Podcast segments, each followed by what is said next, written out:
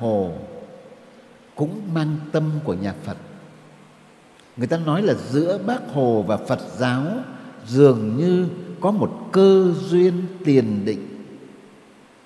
Quê nội bác là làng sen mà Đức Phật ra đời là đi trên một đài hoa sen. Ngày sinh của bác là 19 tháng 5 năm 1890 là rất gần với ngày Phật đản, ngày Phật sinh ra. Và ngày mất của bác đấy, các em có biết ngày mất của bác là ngày nào không? Bác mất đúng ngày Quốc Khánh mùng 2 tháng 9 nhé, năm 1969. Còn âm lịch đấy, âm lịch của bác là bác mất ngày 21 tháng 7 âm lịch. Tháng bác sinh ra và tháng bác về với thế giới người hiền đấy đều rất gần với không khí của Phật giáo. Cho nên bác đấy và Phật giáo có một cơ duyên gọi là định trước, tiền định. Bản thân bác cũng có thời kỳ đi tu đấy. Rất nhiên là đây là bác làm cách mạng. Bác dùng ngôi chùa, dùng đời sống Phật tử để đi vào lòng dân thôi. Ở Thái Lan, bác lấy tên là Thầu Chín. Có cả một bộ phim là Thầu Chín ở Siem, Siem là Thái Lan để nói về những ngày tháng bác hoạt động trên đất Thái Lan, trong đó có không khí nhà chùa. Đi nước ngoài 30 năm, đi vòng quanh thế giới. Bác có mặt ở gần 40 nước và vùng lãnh thổ khác nhau trên thế giới trong một khoảng thời gian 30 năm. Lúc đi là còn rất trẻ, 21 tuổi.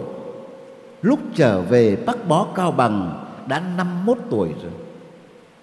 Vậy mà bác không quên một chi tiết nào của đất nước quê hương.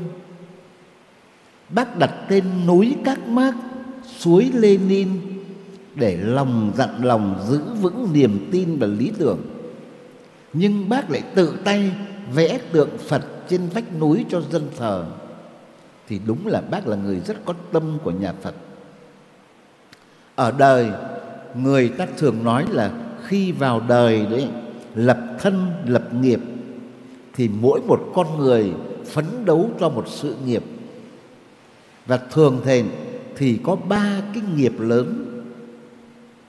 Một là lập đức, đạo đức, hai là lập công công lao, và thứ ba là lập ngôn lập ngôn tức là có một lời nói, một câu viết nổi tiếng để đời. Bác hồ không chủ trương lập một cái gì hết. Cả đời bác là phấn đấu cho độc lập tự do của dân tộc. Bác chỉ đi tìm đường cứu nước thôi. Vậy mà cuối cùng thì bao nhiêu sự nghiệp cao quý đều hội tụ vào bác hồ của chúng ta. Còn có cái lập đức nào vĩ đại hơn là bốn chữ cần kiệm liêm chính. Ta gọi là bốn đức để làm người. Và còn có sự nghiệp lập công nào vĩ đại hơn là cứu cả một dân tộc từ nô lệ đến tự do. Lúc bác đi tìm đường cứu nước nhé, đất nước còn chìm trong nô lệ, nước mất nhà tan, gọi là vong quốc nô ngay cả cái tên Việt Nam trên bản đồ thế giới cũng không có. Thế giới không biết Việt Nam ở đâu và như thế nào. Còn dân mình đấy thì sống trong kiếp ngựa trâu tủi nhục, xiềng xích của nô lệ thực dân. Và bác đi tìm đường cứu nước, làm cách mạng tháng 8 giải phóng cho dân tộc, rồi đánh thắng hai đế quốc to là Pháp và Mỹ, và đưa Việt Nam đến một trình độ như ngày hôm nay được cả thế giới ngưỡng mộ. Đó là công lao của bác. Thì bé là lập công. Còn lập ngôn, lập ngôn thì bác để lại cho đời bao nhiêu câu nói nổi tiếng. Người ta gọi là danh ngôn Hồ Chí Minh.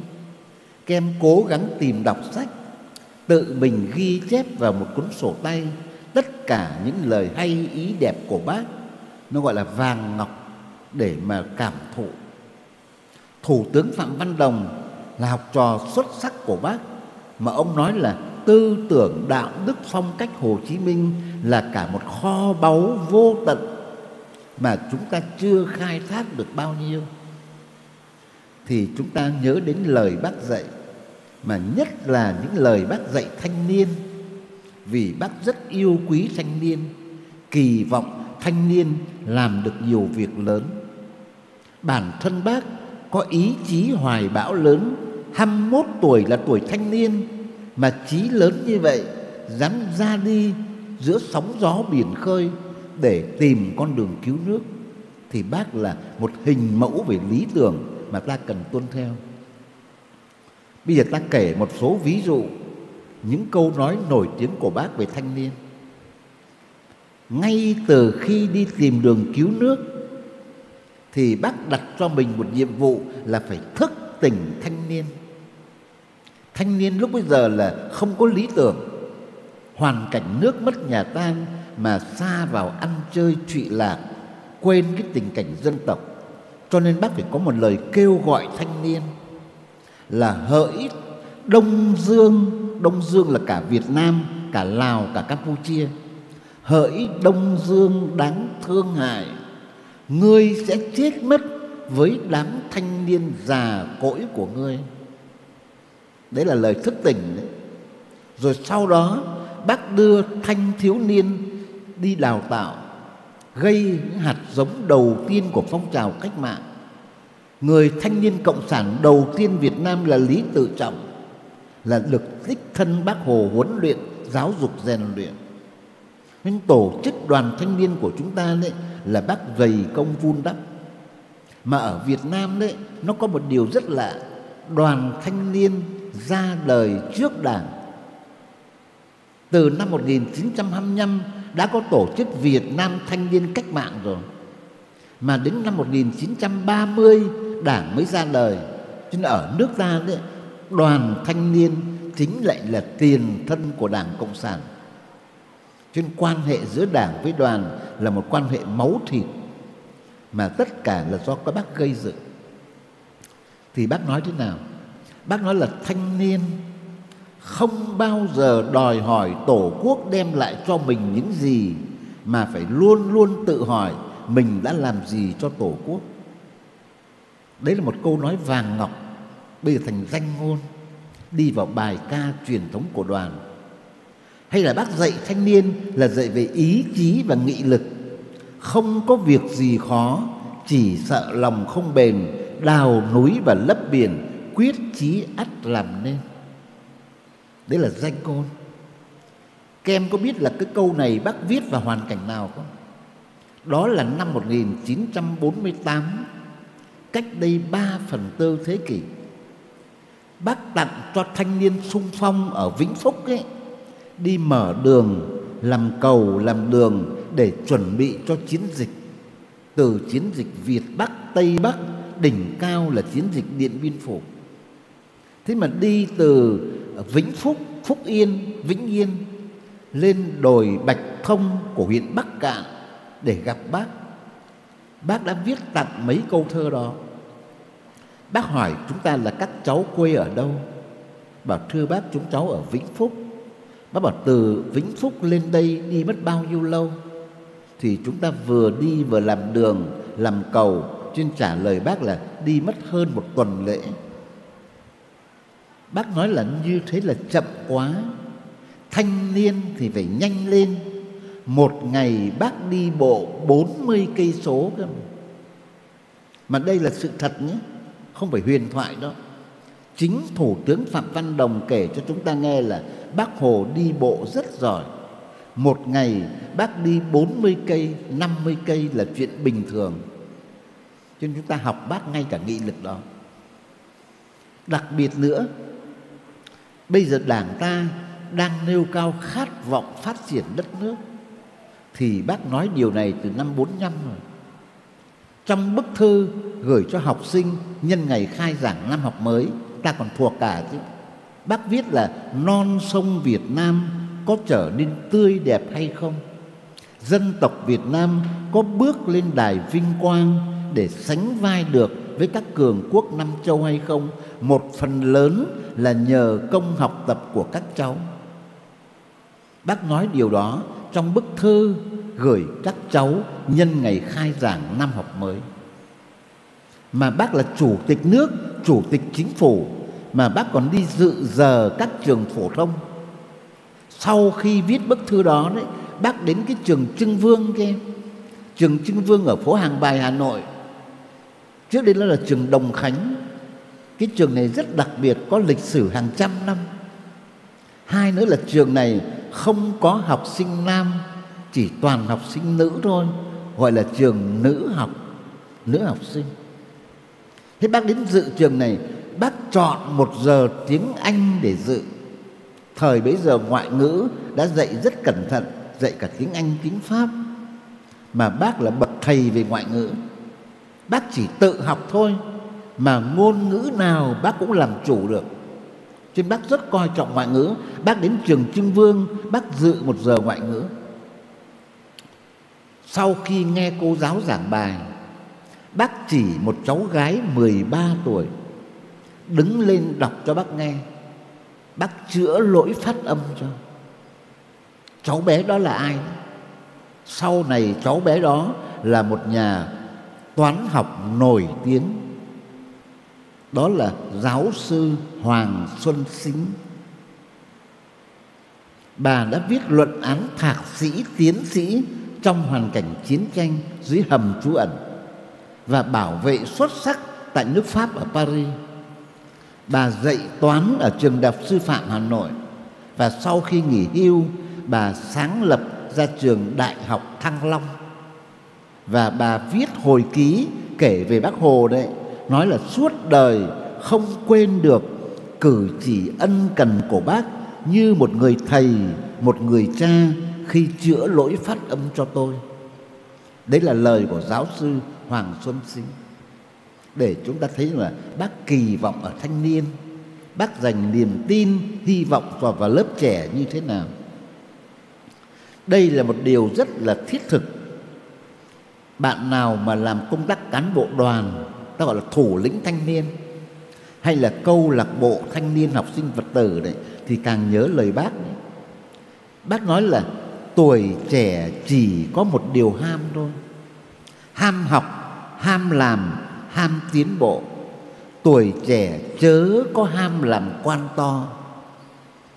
Tuổi trẻ phải tránh xa như tránh lửa ba điều nguy hiểm. Tiền bạc danh vọng địa vị quyền lực những cái đó dễ làm hư hỏng con người. Cho nên thanh niên ấy, kể cả thiếu niên nhi đồng nữa mà đến được các ngôi chùa càng sớm càng tốt. Nhất là những khóa tu mùa hè như thế này này, bởi vì đây là môi trường để rèn luyện đạo đức, môi trường để sống, thực hành cái lý tưởng cao quý là vô ngã vị tha. Vô ngã là quên mình đi, vị tha là vì người khác, tức là tình thương, bác ái, lo cho người khác, đấy là hạnh phúc có một câu nói nổi tiếng của các bác nói là, ai chăm lo đến hạnh phúc của người khác nhiều nhất, thì người đó có hạnh phúc lớn nhất. Bản thân hạnh phúc là một sự hy sinh, là một sự dâng hiến. Thì lý tưởng đạo đức của nhà Phật đấy cao quý ở chỗ là vô ngã vị tha, từ bi hỷ sản. Cứu một người, phúc đẳng hà sa. Thì các em hãy ghi nhớ cái điều ấy để nghĩ về bác hồ. Một cái chi tiết nữa, nói về thanh niên. Bác dạy chúng ta thế này này, thanh niên phải có trí khí hoài bão lớn. Thanh niên phải có ước mơ lớn, hành động lớn, làm việc lớn cho dân, cho nước, chứ đừng có mong làm quan to bây giờ cái điều này trở nên rất là thiết thực để chúng ta chống lại tất cả những cái sự hư hỏng, thoái hóa. Đấy, một vài lời mở đầu như vậy để bây giờ chúng ta đi vào các sự kiện, các câu chuyện cảm động về bác. Trong đó có mối tình của, tình cảm thân thiết của bác với đạo phật, với nhà phật, với các bậc hòa thượng, đại đức, đại lão tập trung trụ trì các ngôi chùa. Mà bác không chỉ quan tâm đến Phật giáo đâu, bác cũng còn quan tâm đến cả công giáo là thiên chúa giáo nữa. Đạo pháp dân tộc đồng hành cùng chủ nghĩa xã hội, kính chúa yêu nước, đẹp đời, tốt đạo, đấy là điều bác thường căn dặn chúng ta.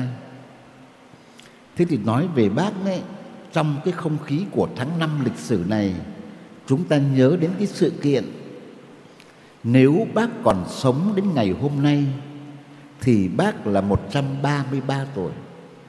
Thế là năm nay ta kỷ niệm sinh nhật lần thứ 133 năm của bác đấy. Dù bác chỉ sống được 79 tuổi thôi. Bác sinh ngày 19 tháng 5 năm 1890 mà mất vào mùng 2 tháng 9 năm 69 thọ 79 tuổi. Mà còn nếu sống đến bây giờ thì bác là 133 tuổi. Cái ngày 22 tháng 4 vừa rồi, các em có biết là ngày gì không? 22 tháng 4 là ngày sinh của Lenin. Nếu Lenin còn đến bây giờ thì ông là 154 tuổi. Ông hơn Bác Hồ 20 tuổi. Bác công nhận Lenin là người thầy của mình. Bác khiêm tốn nhận là học trò nhỏ của Lenin. Lenin chỉ sống có 54 tuổi thôi. Ông mất mà ông để lại cho đời 9.000 tác phẩm. Các em có để cả cuộc đời cũng không đọc hết sách của Lenin. Mà nhờ đọc sách Lenin mà bác giác ngộ, bác tìm ra con đường cách mạng. Nhắc cái sự kiện này để ta nhớ cái sự kiện là năm nay. Năm nay là năm 2023 vừa tròn 100 năm, tức là một thế kỷ lần đầu tiên bác Hồ của chúng ta có mặt trên nước Nga Xô Viết. Bác đến nước Nga năm 1923 mong được gặp Lenin lấy một lần mà không thực hiện được. Vì khi bác đến, Lenin đã ốm nặng và ông mất. Bác Hồ chỉ còn kịp đi viếng Lenin trong cái mùa đông giá lạnh 40 độ dưới không. Và vì thế, bác bị cảm Tuổi già, bác mắc lại bệnh phổi Và bác bỏ thuốc lá là vì thế đấy Thì năm nay tròn 100 năm, bác đến nước Nga Lenin không tiếp được bác. Chỉ có một nhà thơ Xô Viết Tên là Mandelstam. Ông tiếp bác mà ông kinh ngạc về trình độ nói tiếng Nga của bác. Nhà thơ ca ngợi bác Hồ thế này này, Bác lúc bây giờ tên là Nguyễn Ái Quốc nhé. Hãy nhìn vào đôi mắt của Nguyễn Ái Quốc. Đôi mắt đó tỏa ra một cái gì rất là Hoàn toàn không chỉ là phương Đông, Cũng hoàn toàn không chỉ là phương Tây. Đôi mắt đó hòa hợp cả hai nền văn hóa Đông Tây, Và chắc chắn sẽ báo hiệu một nền văn hóa của tương lai. Cái ảnh hưởng của bác lớn đến như thế cơ mà mà người nước ngoài họ ca ngợi nồng nhiệt như vậy, tức là bác có một sức hấp dẫn rất lớn với bạn bè quốc tế. Quả nhiên sau này bác được công nhận là lãnh tụ, là danh nhân văn hóa, và bác được coi là biểu tượng của văn hóa hòa bình và văn hóa khoan dung. Hòa bình là phẩm chất của một con người nhân đạo, yêu nước, thương người, không muốn chiến tranh, không muốn đổ máu. Có đổ máu là bất đắc dĩ thôi. Còn khoan dung là rộng lòng tha thứ. Bác hồ là điển hình như vậy các em hãy nhớ lời của bác nhé. Bác nói là sông sâu, bể rộng, bao nhiêu nước cũng vừa. Còn cái đĩa can, cái chén nhỏ, nó nông quá, chỉ một giọt nước cũng tràn đầy. Chỉ sợ mình không có lòng bao dung nhân ái, chứ không sợ người ta không theo mình. Đấy là một trong câu hay nhất của bác đấy. Bác còn nói là ở đời, ai cũng là con người bình thường không ai là thánh thần cả. Cũng như bàn tay đấy, có ngón dài, ngón ngắn. Nhưng dài ngắn đều cùng chung trên một bàn tay. Đã sống ở đời, ai cũng có khuyết điểm. Có cái hay, cái dở, cái xấu, cái tốt. Phải làm sao cho cái hay, cái tốt nảy nở như hoa mùa xuân. Và cái xấu, cái dở thì mất dần đi, rồi tiến tối chỗ mất hẳn. Câu này rất gần với triết lý của nhà Phật. Đến với nhà Phật để làm cho cái hay, cái tốt nảy nở lên và cái xấu, cái ác nó sẽ mất dần đi rồi mất hẳn. Đấy là đạt đến cái gọi là từ bỏ tham sân si theo đúng triết lý nhà Phật để sống một cuộc đời có thể nói là vô ngã vị tha từ bi bác ái. Nói đến Phật giáo đến ngôi chùa là nói đến cái biểu tượng đó, mà bác là hiện thân. Một sự kiện nữa. Năm nay, chỗ này tất cả các em sinh viên phải biết nhé, trong số này có em nào là chuyên về văn học, về lịch sử, hay là về các môn khoa học xã hội nhân văn không? Không thể nào quên được sự kiện này nhé. Năm nay là tròn 80 năm, bác ra khỏi nhà tù bác bị tù ở Quảng Tây, Trung Quốc, năm 1942-43 từ tháng 8 năm 42 đến tháng 9 năm 43 nó đầy ải bác suốt 30 nhà tù. Cơ cực lầm than 14 tháng liền, bác mất liên lạc với đảng, với dân. Mà trong hoàn cảnh cay đắng đó, bác viết cả một tập thơ gọi là mục trung nhật ký. Đấy là tiếng hán dịch ra tiếng việt là nhật ký trong tù. Năm nay là tròn 80 năm cái sự kiện đó. 80 năm bác được trả lại tự do. 80 năm bác có tác phẩm nhật ký trong tù. Kem cố gắng dành thời gian đọc đi đọc lại, Đọc đến mức thuộc lòng cả 133 bài thơ đó. Bài chỉ có bốn câu thôi. Mỗi bài có bốn câu. Bài nào dài nhất cũng chỉ mấy chục câu. Mà mở đầu nhật ký trong tù, Bác viết là thân thể ở trong lao Lao tù đấy. Tinh thần ở ngoài lao, Muốn nên sự nghiệp lớn, Tinh thần càng phải cao. Mà bác viết thơ, Bác còn vẽ cả bìa minh họa. Bác có nhiều tài lắm. Bác có khả năng của một họa sĩ, Toàn vẽ bìa minh họa, Không cần họa sĩ đâu. Hay là về âm nhạc, Ta có xem cái bức ảnh chụp, Bác cầm cái cây đũa chỉ huy không?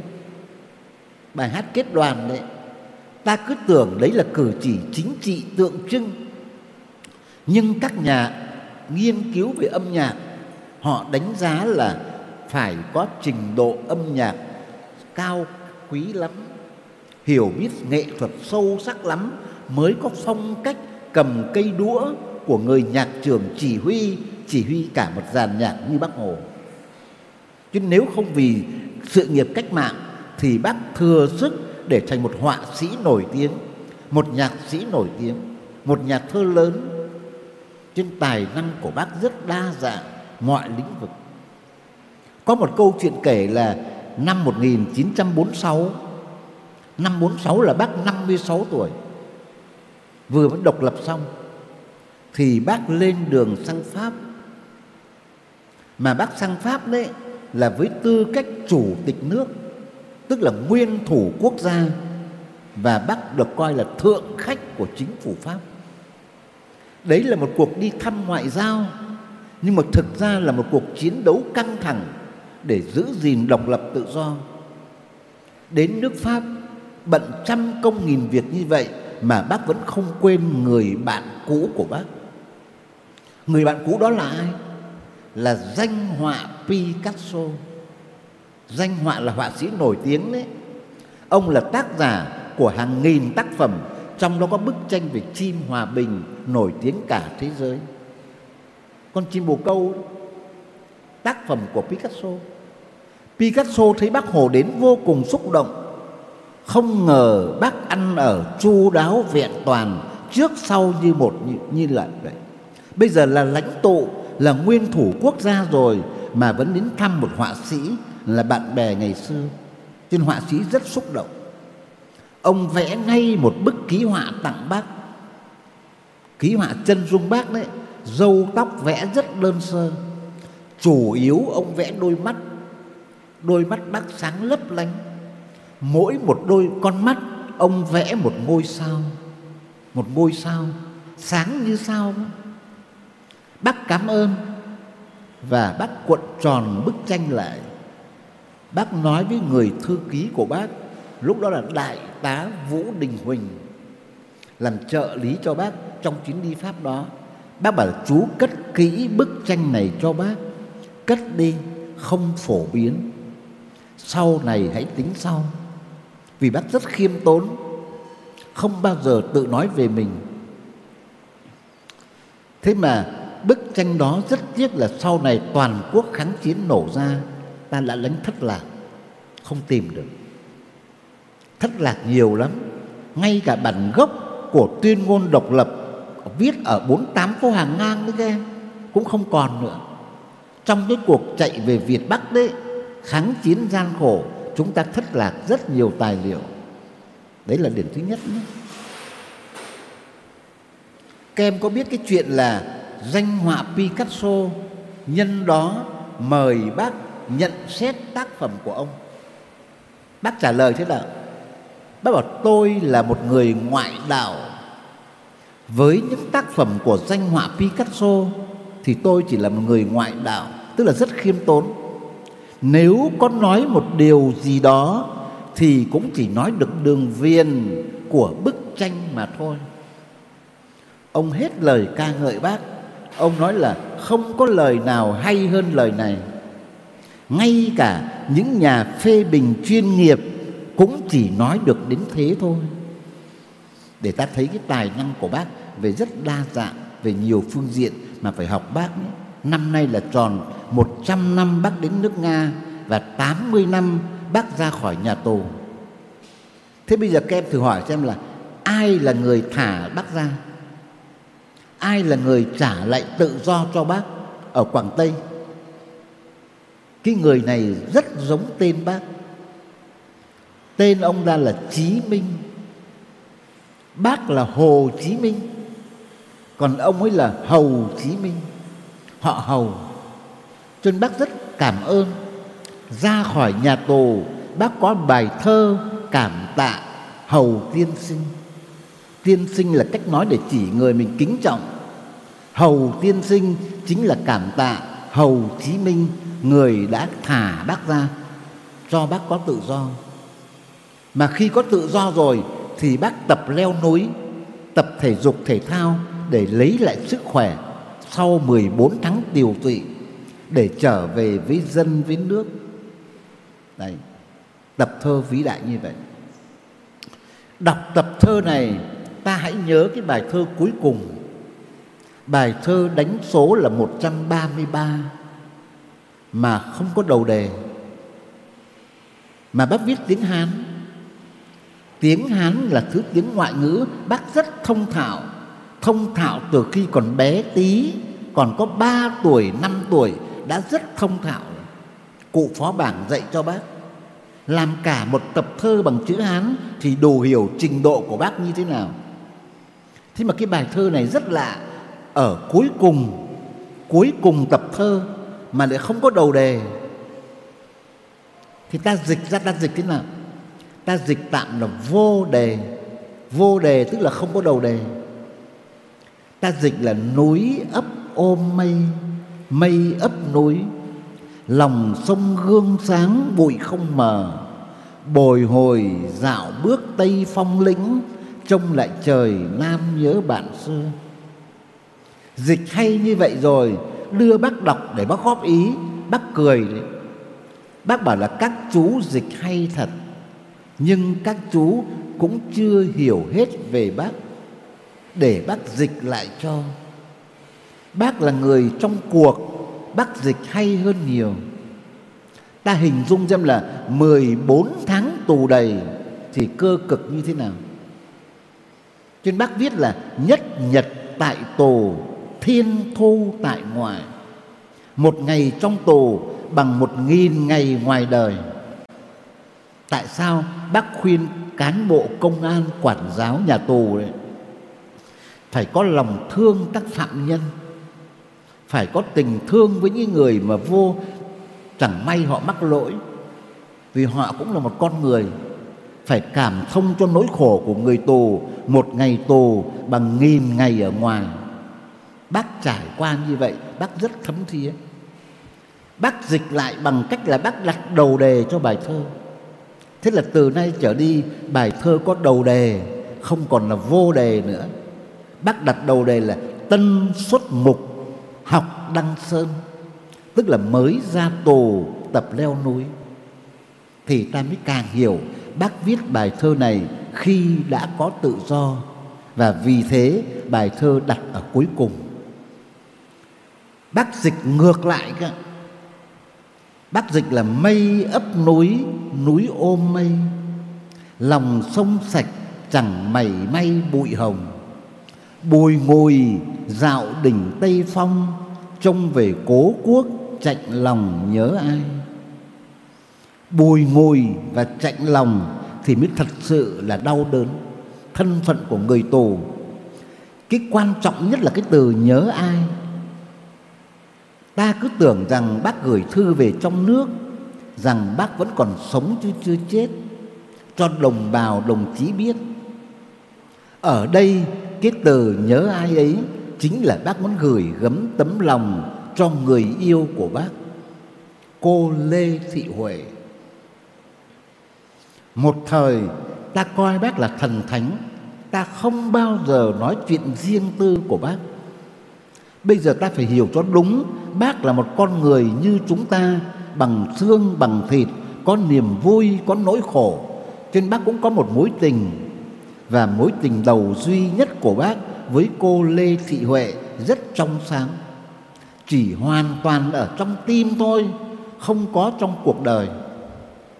Bác tâm sự với chúng ta là suốt đời bác bác mang trong tim hình ảnh một người con gái, cô lê thị huệ đấy. Thì từ nay các em nhớ nhé, cô lê thị huệ. Cô lê thị huệ kém bác hồ ba tuổi mà lại mất sau bác 11 năm. Bác mất năm 1969 Cô Huệ đến tận năm 1980 mới mất. Giải phóng miền Nam được 5 năm rồi cô mới mất. Cô mất ở miền Nam, Ở vùng đất đỏ Bà Rịa Vũng Tàu, Quê hương của anh hùng Võ Thị Sáu. Cô đi tu ở trên núi Chùa Thị Vải. Núi Thị Vải Ở Bà Rịa Vũng Tàu rồi mất. Ta chỉ biết đến đấy thôi, còn nấm mộ của cô ở đâu, đến nay ta chưa tìm thấy. Và điều này đấy làm cho chúng ta rất là áy náy. Bởi vì bác biết tin cô huệ đi tu, bác khóc. Và cuối đời bác bác vẫn hỏi tin về cô huệ. Ngay cô huệ đi tu rồi, mặc áo nhà phật rồi đã làm lễ nghi lễ xuống tóc rồi, theo nhà phật, thì lại được tin bác vẫn còn sống. Nó éo le thế. Cho nên khi gặp cô đấy, cô hỏi ngay, các ông có bao giờ nghe thấy cụ hồ nói đến tôi không? Nhắc đến tôi không? Có bao giờ nghe thấy cụ hồ kể về tình yêu không? Thì ta mới càng cảm thấy giữa bác và cô huệ có một tình cảm rất sâu sắc và cả hai đều rất đau khổ vì không lấy được nhau. Và cả đời nhớ đến nhau.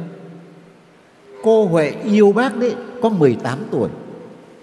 Mà lúc bác yêu cô Huệ, bác có 21 tuổi. Mà đi tìm đường cứu nước 30 năm thì không thể nào ràng buộc lẫn nhau và phải hy sinh để vì dân vì nước. Chuyện cô Huệ đi tu là cả một chuyện éo le vì đời bác có hai lần tù tội Năm 1931 ở Hương Cảng Hồng Kông thì thực dân Anh nó bắt bác. Nó liên kết với thực dân Pháp, nó bố trí đưa bác về tận Vinh để tử hình. Nhưng mà nhờ luật sư Lucebai là ân nhân của bác cứu giúp trên thoát chết. Đấy là lần thứ nhất. Lần thứ hai là ở Quảng Tây Trung Quốc bên thềm cách mạng tháng 8 lính của tưởng giới thạch lại bắt giam bác. Báo chí cứ tung tin là Nguyễn Ái Quốc, Hồ Chí Minh đã chết trong tù rồi. Đấy là một cái tin giả, tin để đánh lạc hướng kẻ thù. Thì cô Huệ lại tình cờ đọc cái tin này, cô lại tưởng thật. Thế là cô đi tu luôn cô đi tu mà vẫn không quên bác.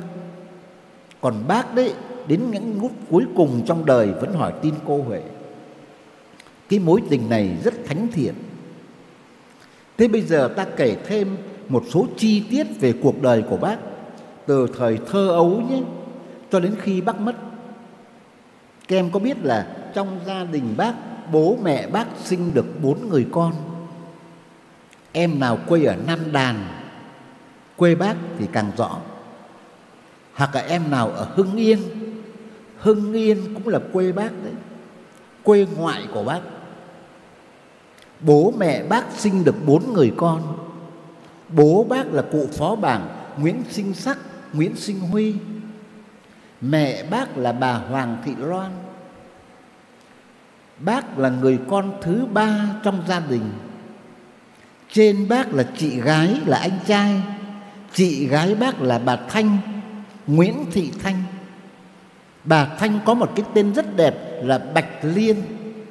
Bạch liên tức là hoa sen trắng. Mà hoa sen bây giờ đã trở thành quốc hoa rồi. Cho nên bác đón chị ở hà nội. Khi bác là chủ tịch nước, bác lấy tên là hồng liên, tức là một đóa sen hồng. Bác có một đặc điểm là bác không có vợ, có con, nhưng bác dùng rất nhiều tên phụ nữ. Toàn tên đẹp cả. Thanh lan, phong lan, thu lan, diệu hương, tuyết trinh, hồng liên, thu giang, vân vân. Đấy, toàn tên bác cả. Đấy. duy nhất chỉ có từ hồng liên là có nghĩa vì bác dùng tên đó để đón chị gái là bạch liên chứ còn mọi cái tên khác đấy, chỉ là nghi binh thôi. Che mắt kẻ thù thôi. Đời bác là bị cảnh sát nó theo dõi 24 trên 24 tiếng. Nhất là thời gian ở Pháp. Là như vậy. Đặc đặc biệt nữa, trong gia đình bác bác còn có một người em đẻ ở Huế, em út đấy em trai đặt tên khai sinh là Nguyễn Sinh Nhuận. Nhuận, tức là thêm. Nhưng vì em không có được một giọt sữa nào của mẹ cả. Mẹ bác sinh ra gầy yếu quá, kiệt sức, không có sữa. Ngay bản thân bác lúc lọt lòng mẹ cũng không được hưởng sữa mẹ đâu. Không có sữa. Chỉ có chị gái, anh trai được bú bầu sữa của mẹ thôi còn đến bác đấy là bà ngoại mớm cơm mớm cháo nuôi bác. Đến bây giờ ở Huế lại đến lượt bác nuôi em.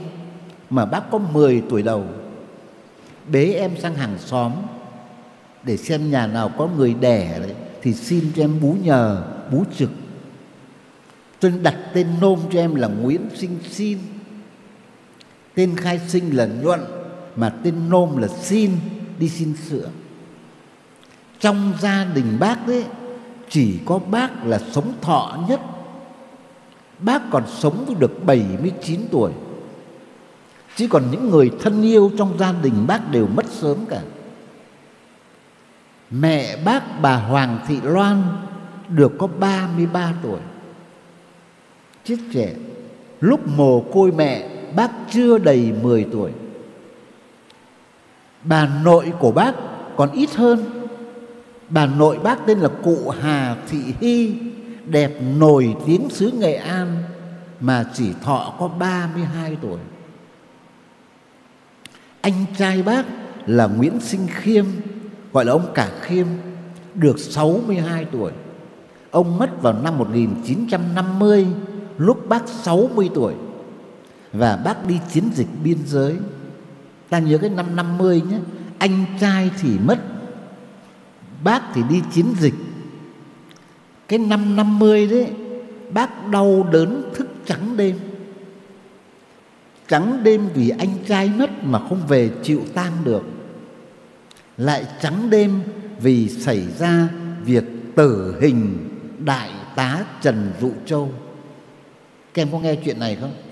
Đại tá Trần Dụ Châu, ông là cục trưởng cục quân nhu, tức là phân phối hàng họ trong quốc quốc phòng đấy. Tham nhũng, ăn chơi xa đọa. Trong khi binh lính thì khổ sở như vậy, việc vỡ lở ra, bác cho thiếu tướng Trần Tử Bình điều tra. Ông là phó tổng thanh tra quân đội sau đó đưa ra xử tại tòa án binh là tòa án quân sự và kết án tử hình vì tham nhũng và trước giờ tuyên án ấy, đại tướng võ nguyên giáp ký sắc lệnh xóa bỏ toàn bộ quân tịch của trần dụ châu. Còn bác thì thức trắng đêm vì mất một cán bộ cao cấp. Mà đời bác bao nhiêu lần như vậy Ta có ngờ đâu là đến lúc bác 74 tuổi. 74 tuổi tức là năm 1964 Bác đã già yếu rồi. Bác lại thức trắng đêm một lần nữa, Vì lại phải y án tử hình một ông thứ trưởng. Thứ trưởng là cán bộ cao cấp. Ông này là thứ trưởng bộ nông nghiệp, Gọi là bộ canh nông. Tên ông là Trương Việt Hùng. Ông này mắc tội giết người, cho nên phải tử hình. Mà éo le thay, ông giết ai?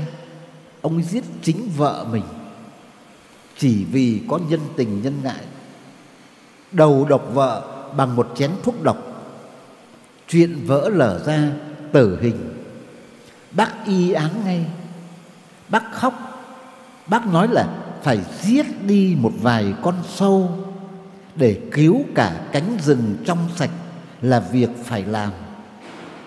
Đấy, bác đời bác là như vậy. Thì bác sống được 79 tuổi, anh thì được 62 tuổi. Chị gái bà Nguyễn Thị Thanh, bà Bạch Liên thọ được 70 tuổi. Bà lại mất đúng vào dịp Điện Biên Phủ như hôm nay này. Điện Biên Phủ 3 giờ chiều hôm nay là quân ta đã cắm cờ đỏ trên nóc hầm đờ cát nhé và tướng Đờ Cát là dơ cờ trắng xin hàng. Nước Pháp rụng rời tay chân khi thất thủ Điện Biên và phải làm lễ quốc tang. Trong khi chúng ta đại thắng thì Pháp là đại bại và họ phải làm lễ quốc tang vì việc thất thủ Điện Biên Phủ. Thì chị gái bác đấy mất đúng ngày Điện Biên Phủ. Bác không về được. Một người nữa là bố của bác, Cụ phó bảng Nguyễn Sinh Sắc đấy, chỉ sống được có 67 tuổi. Cụ mất vào lúc năm 1929. Lúc đó bác đã 39 tuổi. Bác đang ở hương cảng Hồng Kông ở Trung Quốc để chuẩn bị thành lập đảng vào năm 30 thì ở trong nước bố chết. Mẹ bác đã mất trong cô độc, không chồng không con bên cạnh Đến lượt bố bác mất ấy, cũng cô độc Không vợ không con bên cạnh Chỉ có dân làng thôi Cụ thọ được 67 tuổi mà cụ có một cái trí nhớ đặc biệt. Cụ cho gọi người giúp việc đến. Cụ dặn là, Bà con chôn cất cho tôi xong. Anh làm giúp tôi mấy mâm cơm Để tạ ơn dân làng. Ở Cao Lãnh Đồng Tháp đó các em các em cố gắng đi về cao lãnh đồng tháp nhé, để viếng mộ cụ phó bảng nguyễn sinh sắc, hay là về nghệ an để viếng mộ mẹ hoàng thị loan còn nếu ở hưng yên thì các em về thôn vân nội, xã hồng tiến, huyện khoái châu, tỉnh hưng yên để viếng đền thờ mẹ hoàng thị loan. Bây giờ đảng đã xây dựng cái nhà thờ ở đó. Vì hưng yên mới đích thực là quê ngoại của bác. Còn cái làng chùa ở Kim Liên, Nam Đàn, Nghệ An đấy là nơi bác sinh ra thôi. Gốc tích quê ngoại là Hưng Yên. Cho nên bác về Hưng Yên rất nhiều lần đặc biệt nữa, đây là một chi tiết mà các em đừng bao giờ quên. Cái năm 1929 ấy là năm bố bác mất, thì bản thân bác làm sao? Bản thân bác bị kết án tử hình. Tòa án thực dân nó kết tội bác tử hình mà bác thoát chết nhờ có luật sư Lucifer hay là thoát khỏi nhà tù Quảng Tây là nhờ cái ông Hầu Chí Minh đời bác có những ân nhân như vậy ta kể tiếp, nếu những người thân yêu của bác mà không nói một đôi lời về cô Huệ, thì ta cảm thấy rất là không yên lòng. Cô Huệ cũng con nhà quan. Bố bác là quan phó bảng, làm việc ở bộ lễ, là bộ giáo dục. Bố cô Huệ làm quan ở bộ công, bộ công là bộ kinh tế. Bố cô Huệ tên là gì? Tên là Lê Quang Hưng. Cô là Lê Thị Huệ mà Lê Quang Hưng. Cuối cùng thì bố bác về tận phù ở Bình Bình Dương thủ dầu một đi tu trong một ngôi chùa rồi trôi giạt về cao lãnh rồi mất. Còn bố cô Huệ về sau sống rất khổ, bi thảm, ông bị mù mắt, chỉ còn làm ông già mù hát sầm thôi. Cô Huệ là người tiễn bác ở bến cảng nhà rồng. Cô cứ cầm tay bác mà khóc.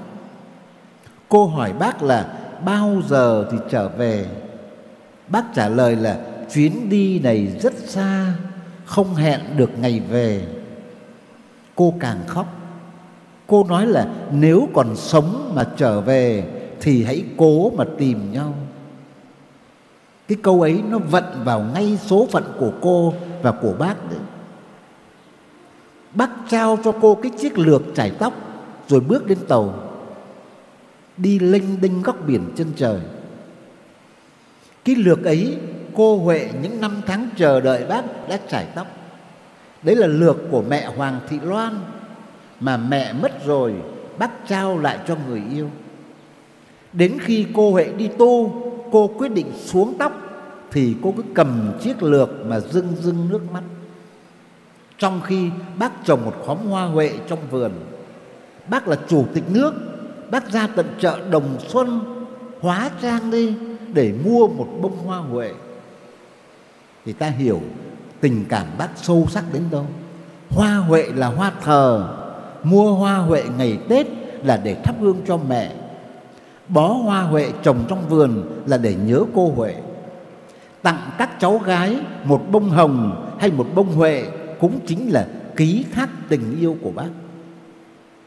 Bác tâm sự với chúng ta một câu là suốt đời bác bác mang trong tim hình ảnh một người con gái mà ta không nghĩ ra.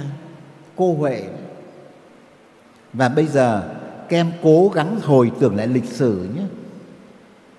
Cách đây đúng 33 năm Tức là năm 1990 Cách đây đúng 33 năm Nhân kỷ niệm 100 năm ngày sinh của bác thì Đảng ta tổ chức một hội nghị rất lớn ở Hà Nội cho mời rất nhiều khách nước ngoài đến dự, toàn trí thức học giả lớn cả. Trong đó có một bà giáo sư sử học người Mỹ rất nổi tiếng. Bà này có một bài tham luận về bác mà không ai cầm nổi nước mắt. Bà ấy là giáo sư sử học, tên bà ấy là Josephine Stenson. bà ấy viết như thế này này. Tôi đến Việt Nam vì rất yêu mến Việt Nam. Tôi càng yêu mến Bác Hồ hơn. Gọi Bác Hồ như chúng ta vậy. Tôi chỉ thuộc lớp con cháu của người, nhưng rất yêu người. Còn nếu cuộc đời cho tôi may mắn được làm người sống cùng thời với người, thì nhất định tôi phải yêu người bằng được. Tôi theo đuổi người đến cùng, dù người có từ chối đi nữa. Đây là tiếng nói của một phụ nữ trí thức. Ta thấy có chân thành không? Họ yêu bác lắm. Tôi theo đuổi người đến cùng dù người có từ chối, tôi vẫn theo đuổi. Yêu thế cơ mà. Bà giải thích là vì sao? Vì tôi yêu bác Hồ bằng cả trái tim của một người phụ nữ, bằng cả khối óc của một nhà khoa học bà kể cho ta nghe là bà vào tận nơi cái nhà sàn nơi bác ở bà muốn tìm xem bác hồ có của nả riêng tư gì không? Thì bà khóc. Tôi phải nói rằng bác không có một chút riêng tư. Cái bàn làm việc của vĩ nhân là một chiếc bàn mộc thô sơ như thế này. Trên bàn có cả ống bơ, sữa bò để cắm bút bi, bút chì làm việc. Các em cố gắng vào nhà sàn thăm bác nhé. Rồi vào cái chỗ bác làm việc nhé. Hãy nhìn cái ống bơ, sữa bò bác dùng để làm hộp bút đấy, cả đời tiết kiệm, khắc khổ để làm gương cho dân. Bà còn tả cái giường bác nằm, lãnh tụ vĩ nhân mà nằm trên một chiếc giường gỗ đơn sơ bé nhỏ, giường cá nhân mà, giường bé thế này. Có một cái chiếu mộc đã cũ, không có chiếu hoa đâu, càng không có chăn đệm sang trọng thời nay đâu trên chiếc giường có hai chiếc quạt. Một chiếc quạt mo cau, khi bác về nghệ an thì quê nhà tặng bác. Một chiếc quạt lá cọ của phú thọ tặng bác để bác nhớ về ngày kháng chiến, có thế thôi. Bà đứng nhìn chiếc giường bà khóc. Bà nói là cả đời hồ chí minh là hy sinh. Hy sinh không chỉ cho dân tộc mình mà còn cho cả thế giới trong đó có cả bản thân tôi. Họ cảm nhận đến như vậy. Bà nói là nhìn chiếc giường bác nằm, quan sát cái giường cá nhân của bác, tôi càng khóc vì tôi biết rằng cả cuộc đời Hồ Chí Minh chưa từng biết đến hơi ấm của phụ nữ. Tức là rất cô đơn. Và đúng là như vậy. Mà đây là lời của phụ nữ nước ngoài ta mới cho ta cái khách quan như thế nào khi bác mất ấy, ông Vũ Kỳ nộp cái bản di trúc này để Trung ương quyết định đọc như thế nào trong hôm tang lễ và ông Vũ Kỳ là thư ký của bác xin phép Trung ương để báo cáo cho Trung ương biết tiền tiết kiệm của bác còn bao nhiêu. Lãnh tụ 60 năm làm cách mạng Bác là đỉnh cao quyền lực Bác cũng có lương như chúng ta. Vậy mà 60 năm Lúc ra đi, Đổ cái túi tiền tiết kiệm đó Còn có mấy đồng bạc?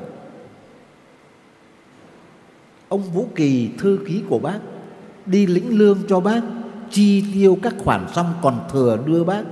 Bác có cầm đâu. Bác bảo bác cầm tiền mà làm gì? Chú may cho bác một cái túi vải Đựng tiền thừa vào đó, Cần gì bác sẽ nói. Bác cho hết, Cho đến mức mà cuối đời lúc ra đi, Cả một đời người còn có mấy đồng bạc. Bác chỉ giàu có nhất về tinh thần. Có một bản di chúc một nghìn từ để lại, Và có một trái tim nhân hậu. Thế thôi, Mà trái tim bác đấy Lại ngừng đập đúng 9 giờ sáng. Khối óc bác ngừng suy nghĩ đúng ngày mùng 2 tháng 9 Tức là viết di chúc giờ nào, Bác đi giờ đó.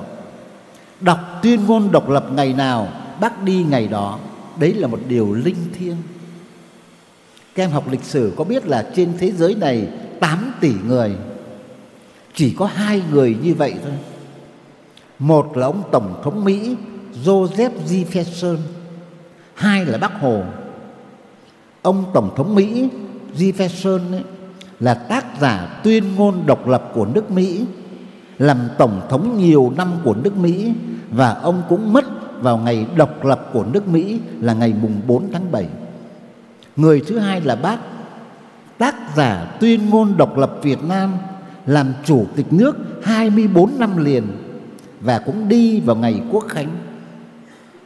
Mà các em đừng quên là trong đời bác đấy, bác còn làm cả chủ tịch chính phủ. Chủ tịch chính phủ là chức gì? Là thủ tướng. Bác làm thủ tướng suốt 10 năm từ năm 45 đến đến năm 55. Bác còn làm bộ trưởng ngoại giao nữa. Bác còn làm chủ tịch đảng, làm tổng bí thư nữa. Quốc hội có khi còn đề nghị bác làm luôn cả Bộ trưởng Quốc phòng nữa.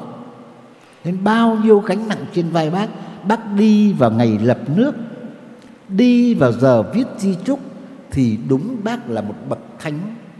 Làm xong việc lớn bay về bên bầu trời với thế giới vĩnh hằng kiểu như thánh gióng bay trở về bầu trời. Đấy là điều rất thiêng liêng. Từ đây chúng ta thử xem trong cuộc đời bác tại sao cái chữ đạo đức ấy, đức là gốc ấy, nó lại thấm thía như vậy? Vì bác rất thương mẹ thương cha. Bác chịu ảnh hưởng rất lớn từ ông ngoại bà ngoại. Bác còn có một người dì ruột tên là hoàng thị an rất thương yêu bác. Bác có một chị gái lý tưởng là bà thanh. Anh trai hiền hậu ông cả khiêm và bác thương nhất là em út em bác sống được có 4 tháng tuổi đã mất chưa đầy một tuổi. Nguyễn sinh xin ấy, chết ngay trên cánh tay của bác. Mẹ mất rồi thì em mất theo. Mẹ bác mất vào dịp tết 22 tháng chạp. Ngày 23 tết bác đưa tang mẹ mà không có ai làm cả. Chỉ có bà con ở khối phố thương cảm hai anh em nhỏ mồ côi làm tang cho bà Loan. Bố bác còn đang tít ở trong Thanh Hóa chưa về, cụ đi chấm thi. Anh trai bác đi cùng với bố, chị gái bác ở lại quê để chăm sóc bà ngoại đang ốm nặng. Thế là ở Huế năm hết Tết đến, mười tuổi đầu mồ côi mẹ, bế em trên tay, đưa mẹ lên cận núi để chôn bà con giúp thời bấy giờ cái quan tài của mẹ bác ấy phải để trong một chiếc thuyền và đi trên một dòng sông gọi là sông Phổ Lợi ở Huế. Còn nếu bây giờ các em vào Huế, các em nhớ cái tên đường phố nhé, đến đường Mai Thúc Loan.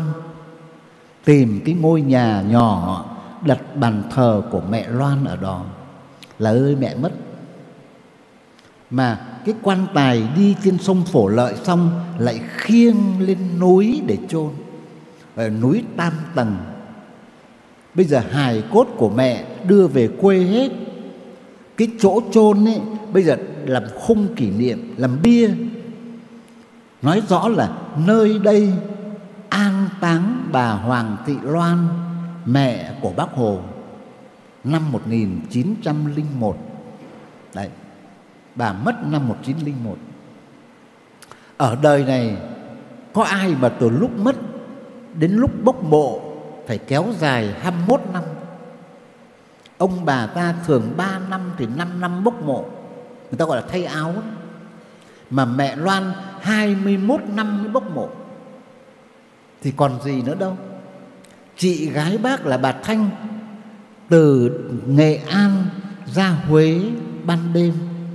Bí mật bốc mộ cho mẹ.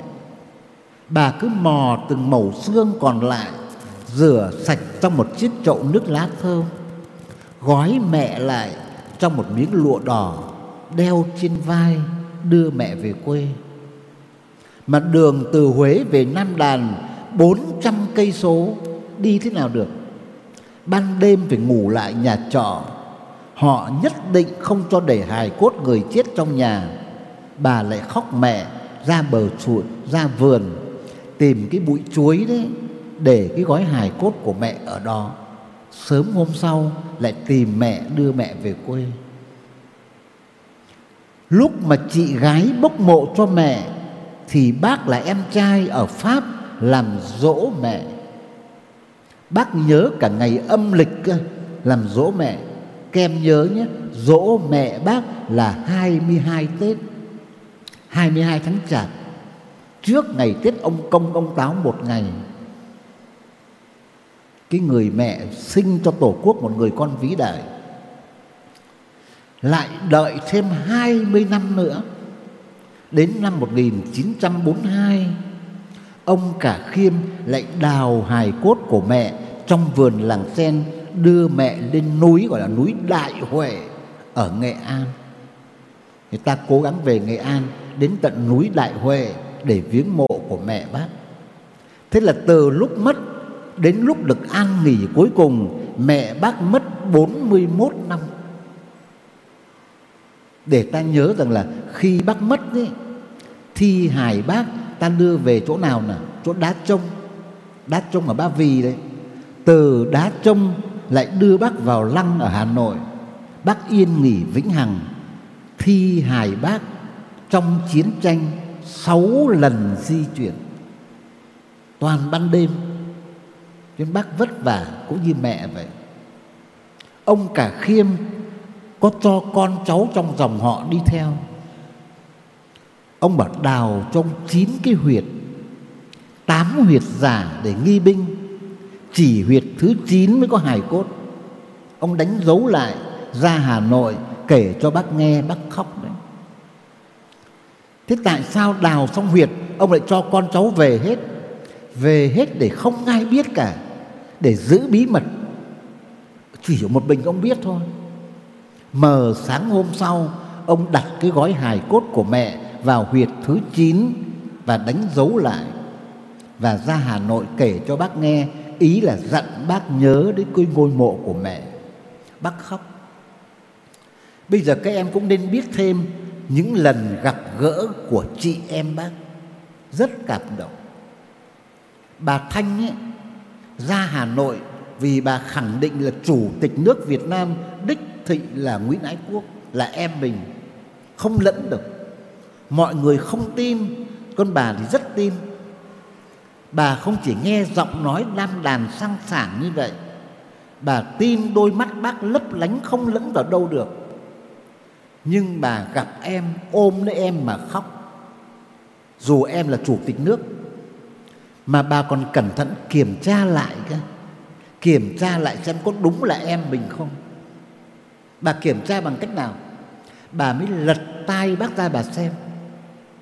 Bà càng xem càng khóc. Đúng là em trai tôi đây rồi.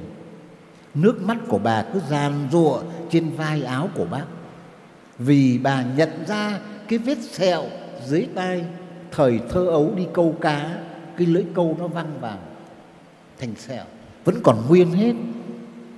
Tình cảm chị em sâu sắc thế. Bà mang cả vịt ở trong quê ra để định làm cơm cho em trai ăn. Bà còn nhớ rõ là em trai mình không ăn tỏi. Bà mới dặn là làm muối gừng cho cậu thành chấm thôi cậu không ngăn được tỏi đâu. Cậu tức là gọi, chị gọi em trai bằng cậu.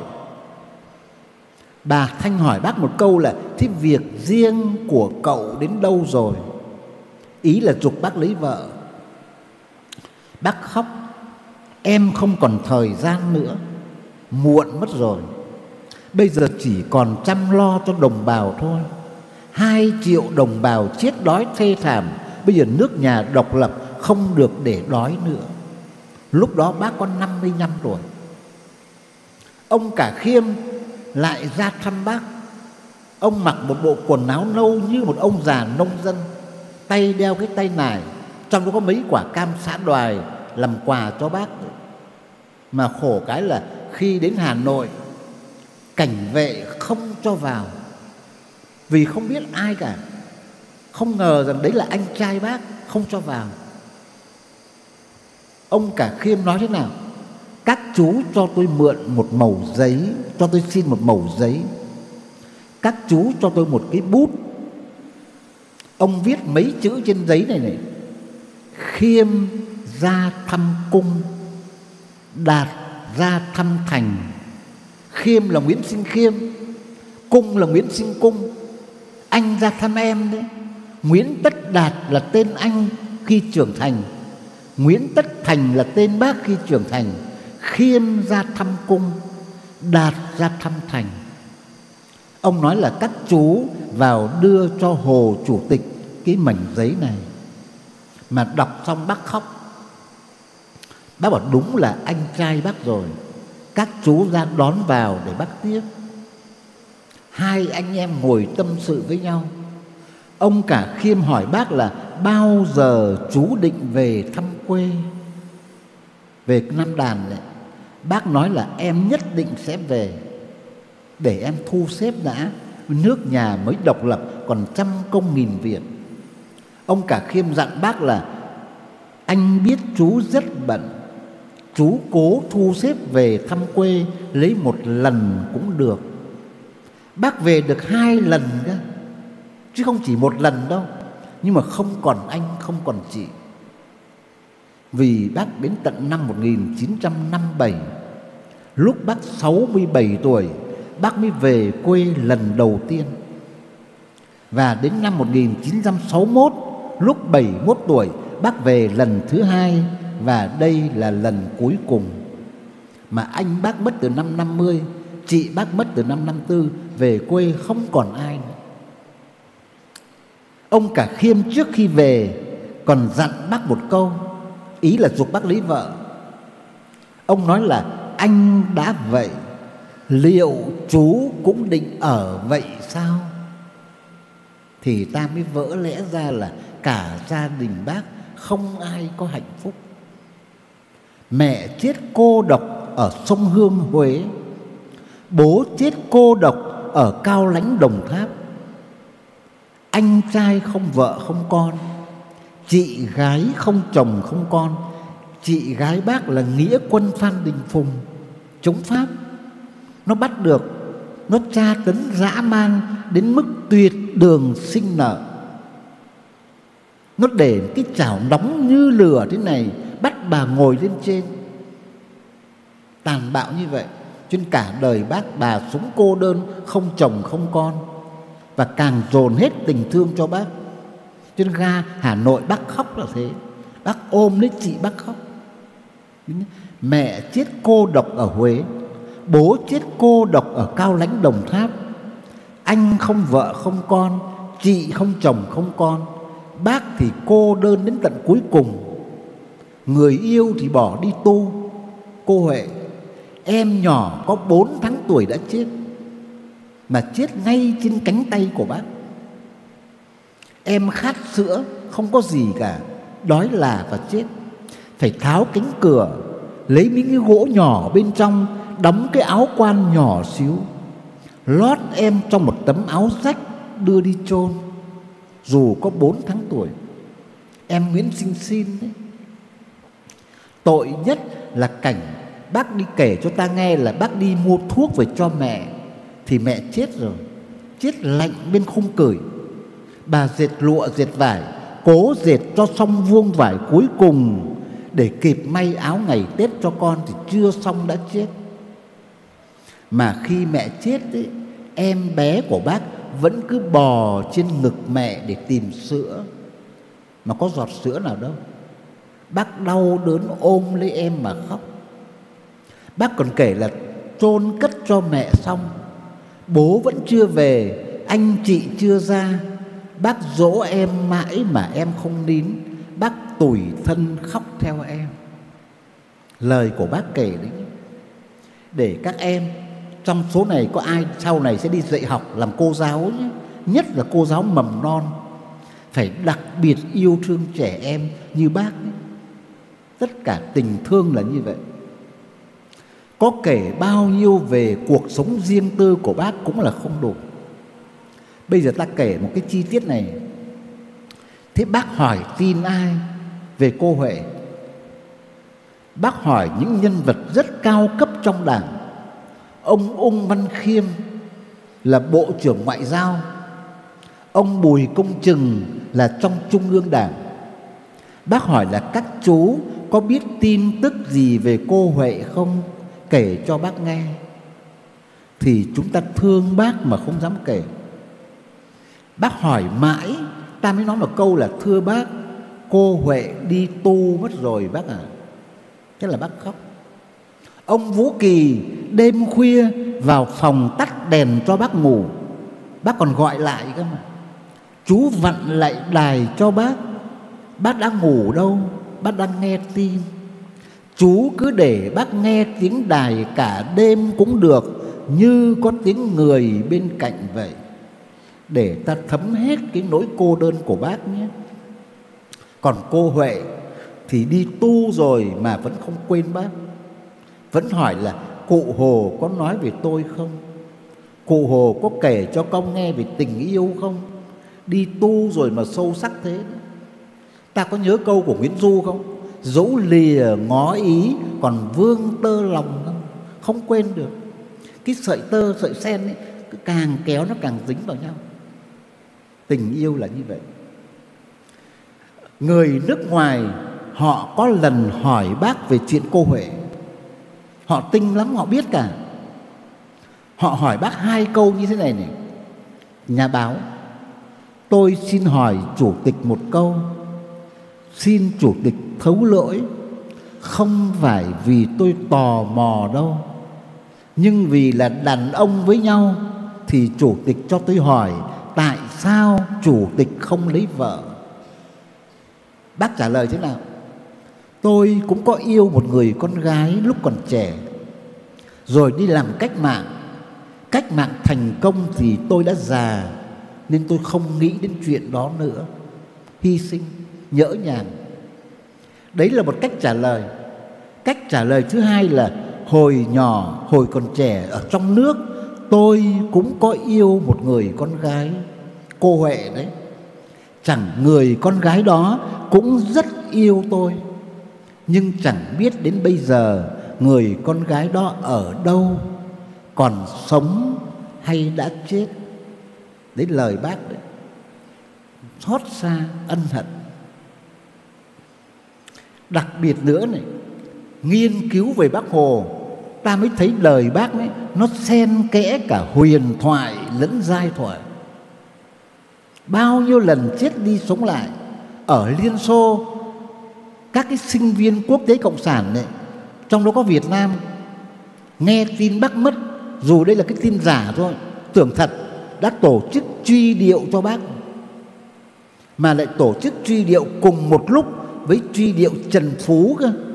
Trần Phú là tổng bí thư đầu tiên của Đảng, ông có 26 tuổi rồi. Hay là ở trong nước, trong nước mà Thủ tướng Phạm Văn Đồng, Đại tướng Võ Nguyên Giáp có lần nhận được một bức điện, điện báo khẩn cấp. Lúc đó các ông đang ở Bắc Cạn, gọi về ngay, về cơ quan ngay vì chuẩn bị làm tang cho bác bác mất trong tù rồi thế là về đến nơi đau đớn quá, chuẩn bị làm tang cho bác, phân công cho thủ tướng phạm văn đồng viết điếu văn. Ra mà thế là tưởng như bác mất rồi. Rồi sau đó bàn lại để cho nó cẩn thận, thì vẫn cử người sang Trung Quốc để thăm dò một lần nữa, xem bác còn sống hay đã chết. Mà nếu chết thật rồi thì lại cố tìm xem phần mộ của bác đặt ở đâu. Rồi bỗng nhiên lại nghe tin bác vẫn còn sống. Bác gửi một bài báo, một tờ báo, một bài thơ mới ra tù tập leo núi đấy. Thì coi như tin nhắn là bác vẫn còn sống. Đời bác cứ chết đi sống lại như vậy. Nhân đây, tất cả các em sinh viên, các em hãy nhớ là trong di trúc này này, có một câu rất quan trọng câu gì các em? Là người suốt đời phục vụ tổ quốc và nhân dân. Nay dù phải từ biệt thế giới này, tôi không có điều gì phải hối hận. Làm hết sức rồi, không hối hận. Chỉ tiếc, đời bác có ba điều tiếc. Nếu các em hiểu rõ ba điều tiếc của bác, thì chúng ta sẽ thương bác nhiều hơn và sẽ có động lực để học tập theo bác tốt hơn. Bây giờ tôi kể vắn tắt ba điều tiếc của bác nhé. Điều tiếc thứ nhất là bác không gặp được Lenin dù chỉ một lần, không gặp được Lenin. Điều tiếc thứ hai là bác không tìm được cái ân nhân của bác để cảm ơn ân nhân này không phải luật sư Luzebai đâu luật sư Luzebai thì bác đã cho sang Hà Nội đón như người nhà cả hai vợ chồng và tiếp đãi rất ân cần cái ân nhân đã cứu bác ở tuyên quang ấy ở sơn dương tân trào ở cái lán nà lừa thì không tìm được Có một lần bác bị một cơn sốt rất nặng, tưởng chừng như không qua khỏi. Đồng chí Võ Nguyên Giáp lúc đó còn rất trẻ, mới có 34 tuổi thôi. Ở lại trong lán cả đêm để chăm sóc bác. Bác cứ lúc tỉnh lúc mê, lúc tỉnh dậy bác cầm chặt tay Võ Nguyên Giáp. Bác nói một câu là dĩ công vi thượng, dĩ công vi thượng.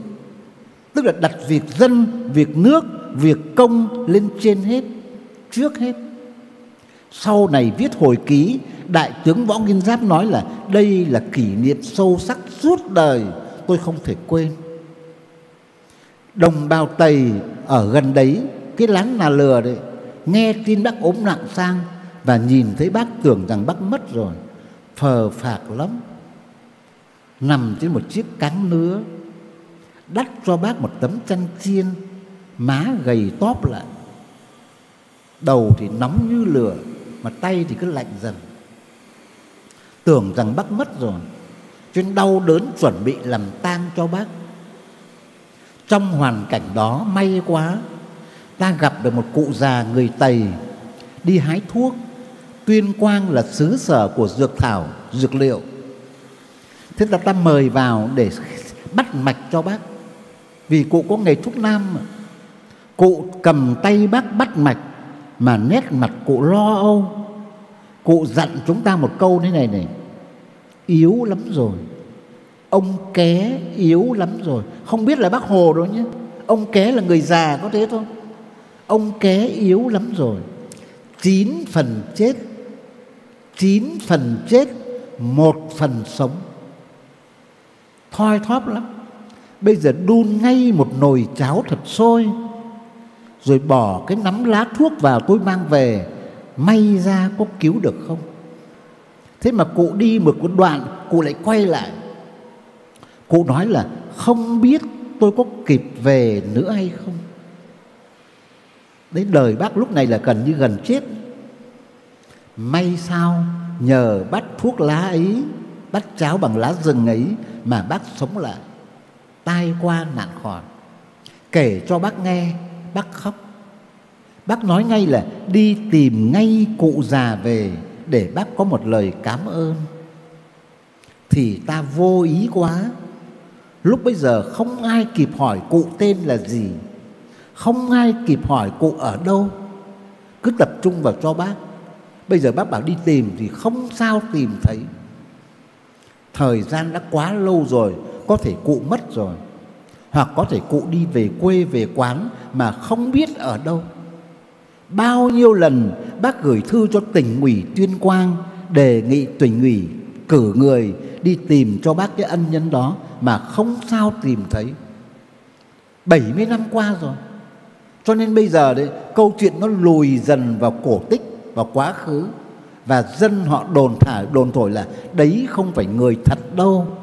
Đấy là trời, là phật, là tiên, là thánh phái xuống để cứu bác hồ thế là chuyện có thật mười mươi, bây giờ thành chuyện cổ tích đời bác hồ quãng chuyện như vậy thế đây là việc tiếc thứ hai nhé tiếc thứ hai điều tiếc thứ ba của bác là gì Điều tiếc thứ ba của bác là lúc nhắm mắt ra đi mà không được thấy miền Nam giải phóng. Bác mất năm 69 mà đến năm 75 mới giải phóng thôi. Mất 6 năm nữa. Không thấy miền Nam giải phóng đó là nỗi đau lớn của đời bác. Chuyên bác từ chối nhận huân chương, vì bác nói rằng là miền Nam chưa giải phóng, bác không nhận. Bác cảm thấy mình chưa làm tròn nhiệm vụ. Bác còn kể cho ta nghe là cũng chỉ vì miền nam mà bác không lấy vợ. Giữ trọn lòng trung thủy với cô huệ, dù chỉ trong trái tim thôi. Thì cô huệ mất ở miền nam miền nam trong trái tim tôi là thế. Và ba cái điều tiếc ấy gộp lại càng cho thấy cái nhân cách lớn của Hồ Chí Minh. Sống vì nước vì dân nâng niu tất cả chỉ quên mình không vì bản thân. Ở đây chúng ta phải kể đến câu chuyện này. Cái năm tổng tiến công mậu thân ấy, năm 68 ấy, bác bảy tám tuổi nếu ta giải phóng được miền Nam năm đó, thì đó là một an ủi lớn cho bác. Nhưng không xong, rất vĩ đại mà không xong. Đến đại thắng mùa xuân năm 75 thì bác không còn nữa. Các em có biết một tên tuổi là đại tướng Nguyễn Chí Thanh không? Nguyễn Chí Thanh. Đại tướng mà lúc mất có 53 tuổi. 53 tuổi gọi là tuổi hạn. Đời bác hai lần chứng kiến hai vị tướng lỗi lạc đều đi ở tuổi năm ba, tướng Nguyễn Sơn và tướng Nguyễn Chí Thanh. Tướng Nguyễn Chí Thanh bác phong đại tướng một lần duy nhất lên thẳng đại tướng lúc 45 tuổi. Còn võ nguyên giáp đấy, từ du kích lên thẳng đại tướng lúc 37 tuổi. Và lúc mất 103 tuổi vẫn là đại tướng vì không còn lon nào cao hơn. Còn Nguyễn Chí Thanh là đại tướng, nhưng mà cuộc đời ngắn ngủi, năm ba tuổi đã mất. Cái chết đột ngột của đại tướng Nguyễn Chí Thanh làm đau lòng bác lắm. Những cái năm cuối đời bác dồn dập những niềm đau niềm đau khổ. Viết di chúc nhé, là 65 mùng 10 tháng 5 năm 65 là viết di chúc. Lúc 75 tuổi thì 17 tháng 7 năm 1966 bác 76 tuổi, bác ra lời kêu gọi không có gì quý hơn độc lập tự do. Và đến năm sau, tháng 7 năm 1967 thì xảy ra cái chết của đại tướng Nguyễn Chí Thanh, mà bên thềm tổng tiến công Mậu Thân. Một cơn nhồi máu cơ tim đột ngột đã lấy đi sự sống của đại tướng. Đau đớn lắm. Ta phải nghĩ rằng là liệu bác có chịu đựng nổi không? Có nên báo cho bác không? Cuối cùng phải báo chứ. Vì ông là ủy viên bộ chính trị cơ mà. Tổ chức tang lễ rất trọng thể, dù làm ban đêm ở nghĩa trang mai dịch. Bác đi viếng về, bác khóc.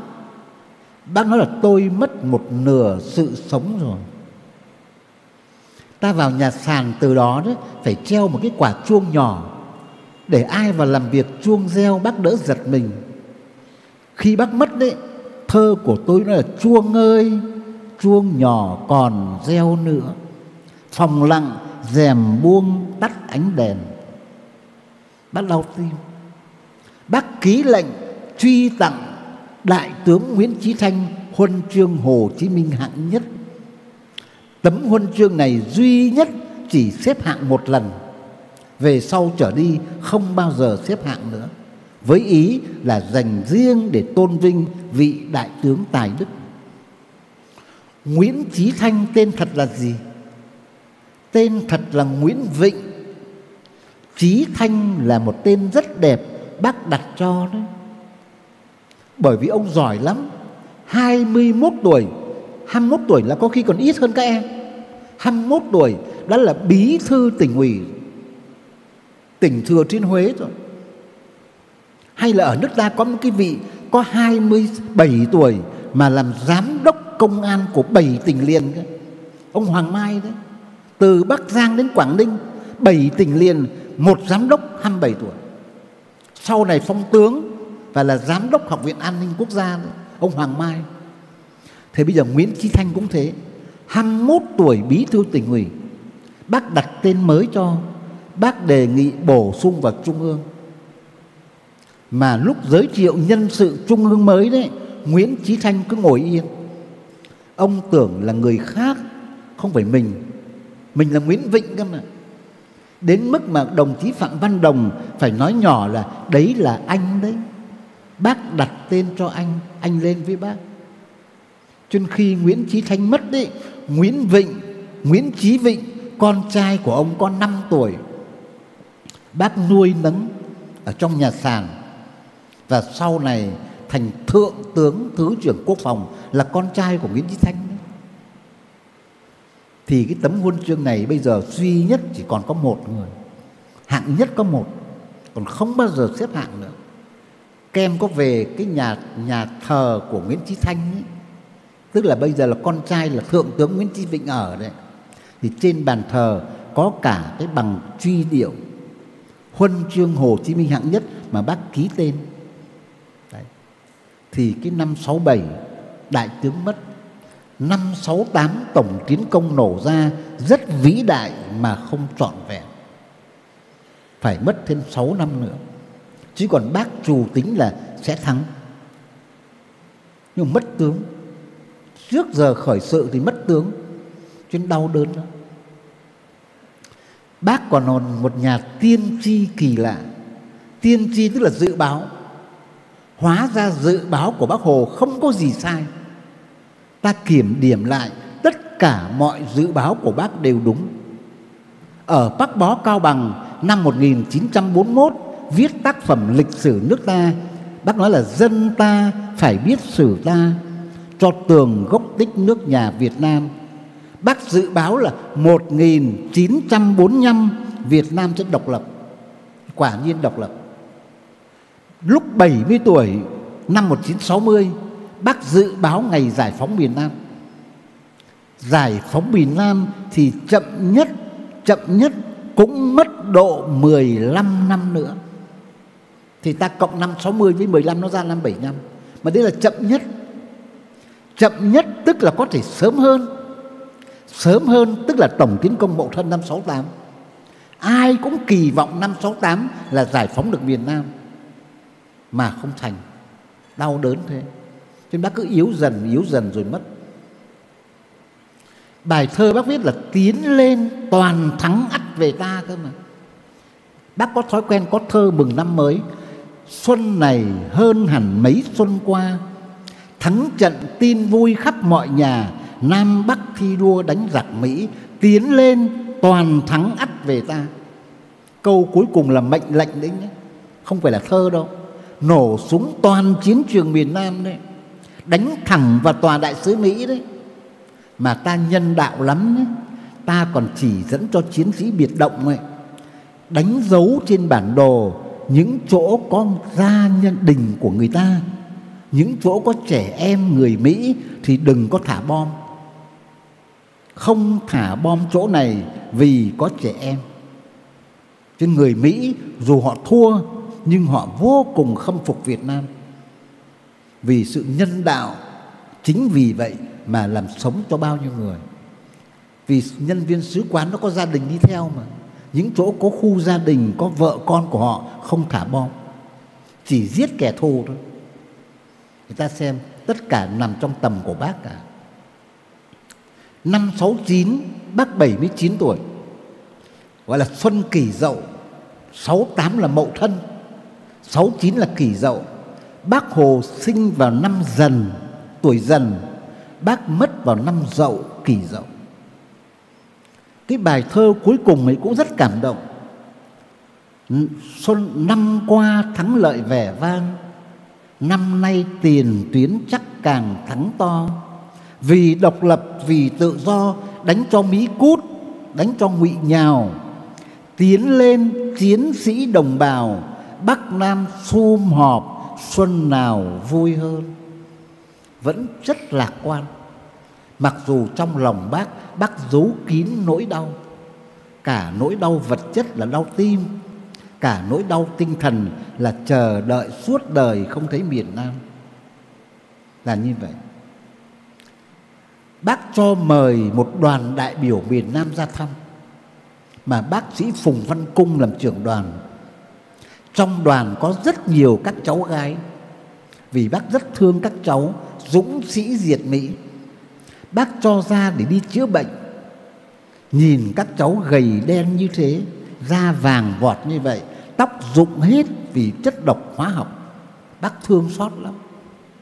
Bác chỉ thị cho bộ trưởng y tế phạm ngọc thạch nghiên cứu sản xuất ngay những loại thuốc chữa bệnh, thuốc bổ cho các cháu gái ở miền nam. Chiến trường ác liệt lắm.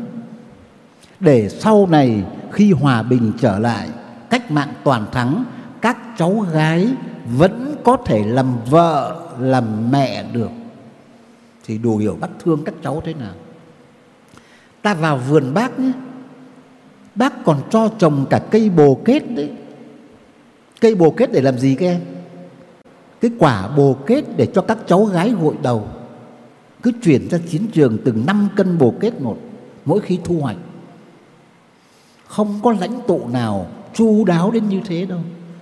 Mà bác lại không vợ, không con, Bác hiểu thấu phụ nữ thế đấy. Vì qua mẹ qua chị của bác. Các cháu gái cứ nhìn thấy bác gầy yếu mà khóc. Bác động viên là ra với bác phải vui lên. Gặp Trung ương, gặp đồng bào miền Bắc phải vui lên. Sao mà khóc nhiều vậy? Các cháu lại càng nức nở.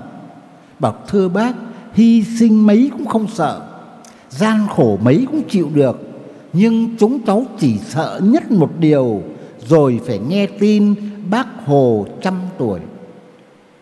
Trăm tuổi là cách nói là bác mất. Bác rất xúc động. Bác quay sang bên cạnh Thì thấy ngay Thủ tướng Phạm Văn Đồng đang đứng đó. Thủ tướng luôn luôn đi cùng với bác. Bác hỏi ngay, Chú Tô, Bí danh là Tô mà. Chú Tô, Năm nay bác bao nhiêu tuổi? Bảo, thưa bác, năm nay bác 79 tuổi. Bác nói ngay Vậy còn 21 năm nữa bác mới trăm tuổi. Ta hỏi theo nghĩa bóng Bác trả lời theo nghĩa lực nghĩa đen. 79 tuổi cộng 21 ra 100 Còn 21 năm nữa bác mới trăm tuổi. Bác nói đánh Mỹ 5 năm, 10 năm, 15 năm, 20 năm.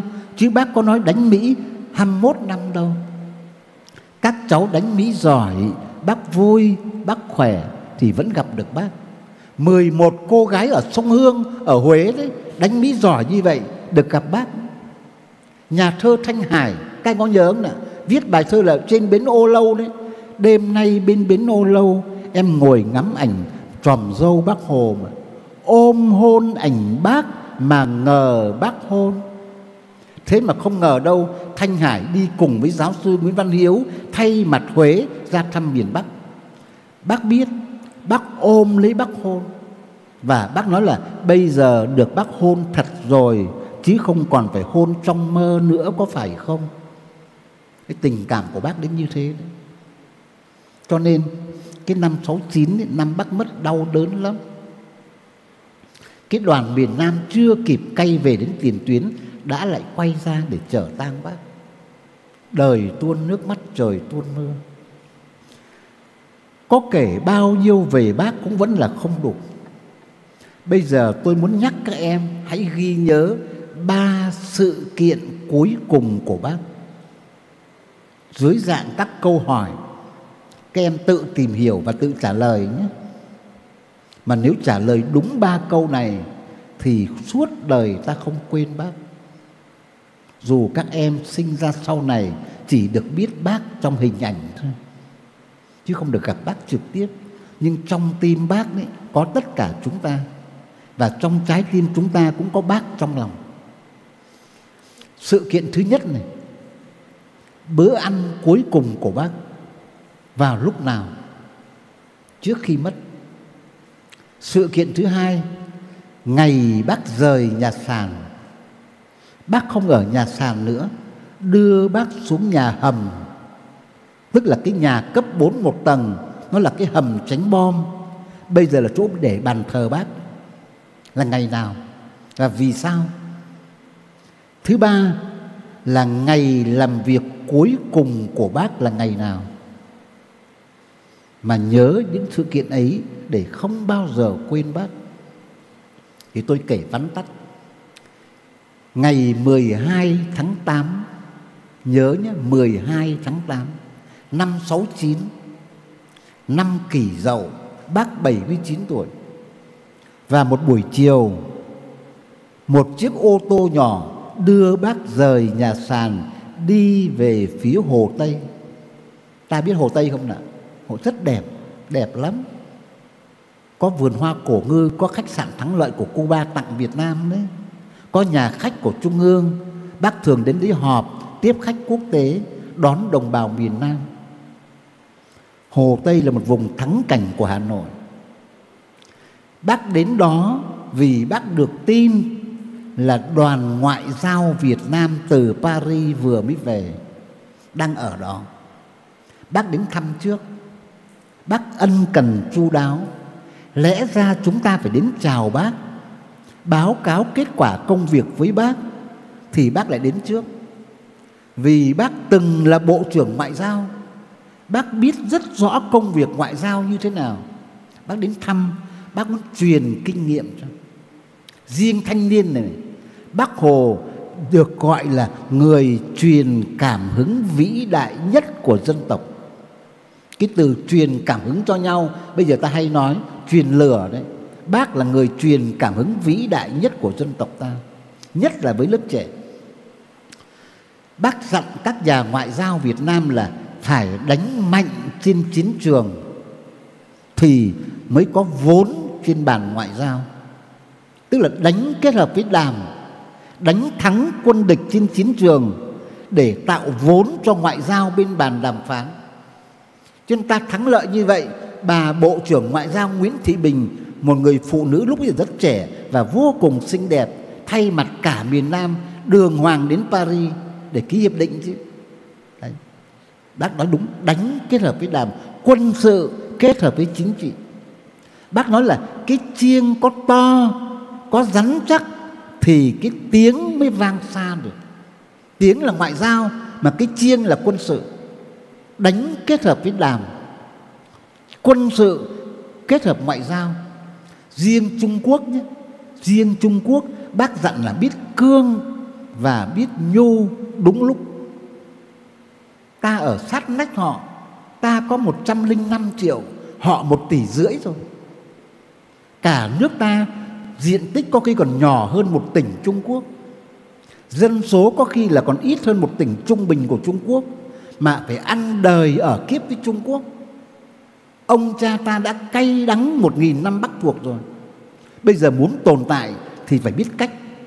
Bác dạy là biến đại sự thành tiểu sự biến tiểu sự thành vô sự, biết cương, biết nhu đúng lúc để tồn tại và phát triển. Đấy, bao nhiêu kinh nghiệm. Và trên đường trở về, buổi tối, ô tô đưa bác trở lại nhà sàn, thì chẳng may mưa to gió lớn. Bác bị cảm lạnh. Bác rất nhạy cảm với thời tiết. Lúc viết di trúc này, đáy mắt đã chảy máu đi thăm thái bình về chỉ có một cơn mưa liệt cả cánh tay. Bây giờ, bác đau tim rất nặng, áp huyết không ổn định. Các bác sĩ còn đau đớn khám bệnh cho bác. Phát hiện ra bác cũng bị nhồi máu cơ tim. Cho nên hôm đó phải để nằm bác bất động, nằm yên. Bữa tối dọn rất khuya. Đợi bác tỉnh lại mà bữa tối hôm đó, vẻn vẹn có một bát cháo thôi. Bát cháo nhỏ. Thật ra nó là nước thịt, ninh với mấy củ khoai tây nhỏ xíu thế này, nghiền ra cho bác. Bưng lên. Mời bác dùng bữa tối. Tay bác run lắm rồi. Trong di chúc này bác viết mà lòng chữ có thẳng hàng đâu lên xuống thất thường. Tay run lắm bác cầm chiếc thìa nhỏ, múc củ khoai tây để ăn mà không vững, nó rơi ngay xuống mặt bàn. Thế là các bác sĩ xót xa khóc, bảo nhau lấy bát khác cho bác. Bác ngăn lại. Bác bảo, không, mưa to, gió lớn như thế, lúa má hoa màu của bà con mất hết. Bác làm sao có thể phí phạm mồ hôi công sức của đồng bào? Bác khó nhọc ăn hết mấy củ khoai tây đó. Thì ai có ngờ đâu, đấy chính là bữa cuối cùng. Vào đêm 12 tháng 8 từ hôm đó trở đi, gần như bác hôn mê. Nhật ký chữa bệnh cho bác ghi từng ngày một. Cái phần ăn ấy, mỗi ngày các bác sĩ hộ lý cho bác hai thìa sữa, hai thìa cháo mà bác không nuốt được. Cổ họng bác rát bỏng các mạch máu nó giãn ra hết. Có khi nó đứt cả một đoạn ở trong họng. Giáo sư hàng đầu ngành tai mũi họng Việt Nam là giáo sư Trần Hữu Tước, thường xuyên được trung ương gọi về để hàn các mạch máu đã đứt ra cho bác. Có đau đớn. Trên những ngày cuối cùng này dường như bác chỉ nhìn chúng ta bác khóc thôi, không nói được. Ngày mùng 2 tháng 9 là ngày đi, tuyệt nhiên không nói một câu nào, chỉ nhìn chúng ta mà khóc. Mà bác nhìn lâu nhất, chiều mến nhất là dành cho một người. Người đó là ai? Thư ký của bác, ông vũ kỳ. Ở với bác từ bắc bó tân trào đến bây giờ 24 năm liền thì ta mới càng thấy sâu sắc. Đấy, bữa ăn của bác có thế thôi nhưng rất là, tại sao ngày mùng 1 tháng 9 bỗng nhiên bác rất tỉnh? Da rẻ vẫn hồng hào, tóc bạc phơ như một ông tiên. Bác để râu tóc bạc phơ. Bác cầm tay thủ tướng phạm văn đồng. Bác cầm tay đại tướng võ nguyên giáp vào thăm bác. Mùng 1 tháng 9 hôm sau là quốc khánh bác bảo thế này này, chú tô đâu? Tính cho bác xem quốc khánh lần thứ bao nhiêu. Bảo thưa bác 24 năm. 45 69 mà 24 năm. Bác bảo hai giáp có phải không chú? Giáp tức là 12 năm. Ý bác là năm chẵn đốt pháo hoa cho dân chúng mừng. Bác không ra được với dân nữa, bác buồn lắm chú là thủ tướng, đọc diễn văn phải vui lên, đừng để dân buồn. Cái năm 69 ấy, lần đầu tiên quốc khánh meeting mà không có bác. Trên lễ đài, chỗ bác đứng là trống không. Chứ ngày trước đấy, bác đứng giữa, bác vẫy mũ thế này, cho cả đồng bào và chiến sĩ đi. Năm ấy không có bác. Mà thủ tướng đọc diễn văn, mặt buồn rười rượi như vậy. Thì đồng bào Hà Nội rất nhạy cảm biết ngay là có chuyện chẳng lành. Mà những năm bác mất ấy, bây giờ 54 năm rồi năm nào cũng giống năm nào cứ mưa tầm mưa tã ấy. nhà chùa này các ngôi chùa là mưa to gió lớn gió tạt cả vào bàn thờ cánh cửa. Các nhà sư trụ trì bảo không biết có điểm gì lạ như vậy bao nhiêu năm nay mới có một điểm như thế này? Thì quả nhiên hôm sau đài phát thanh báo tin bác mất ở Sơn Tây ở Sài Sơn ở Trương Mỹ Hà Đông ở chùa Hương là như vậy đấy.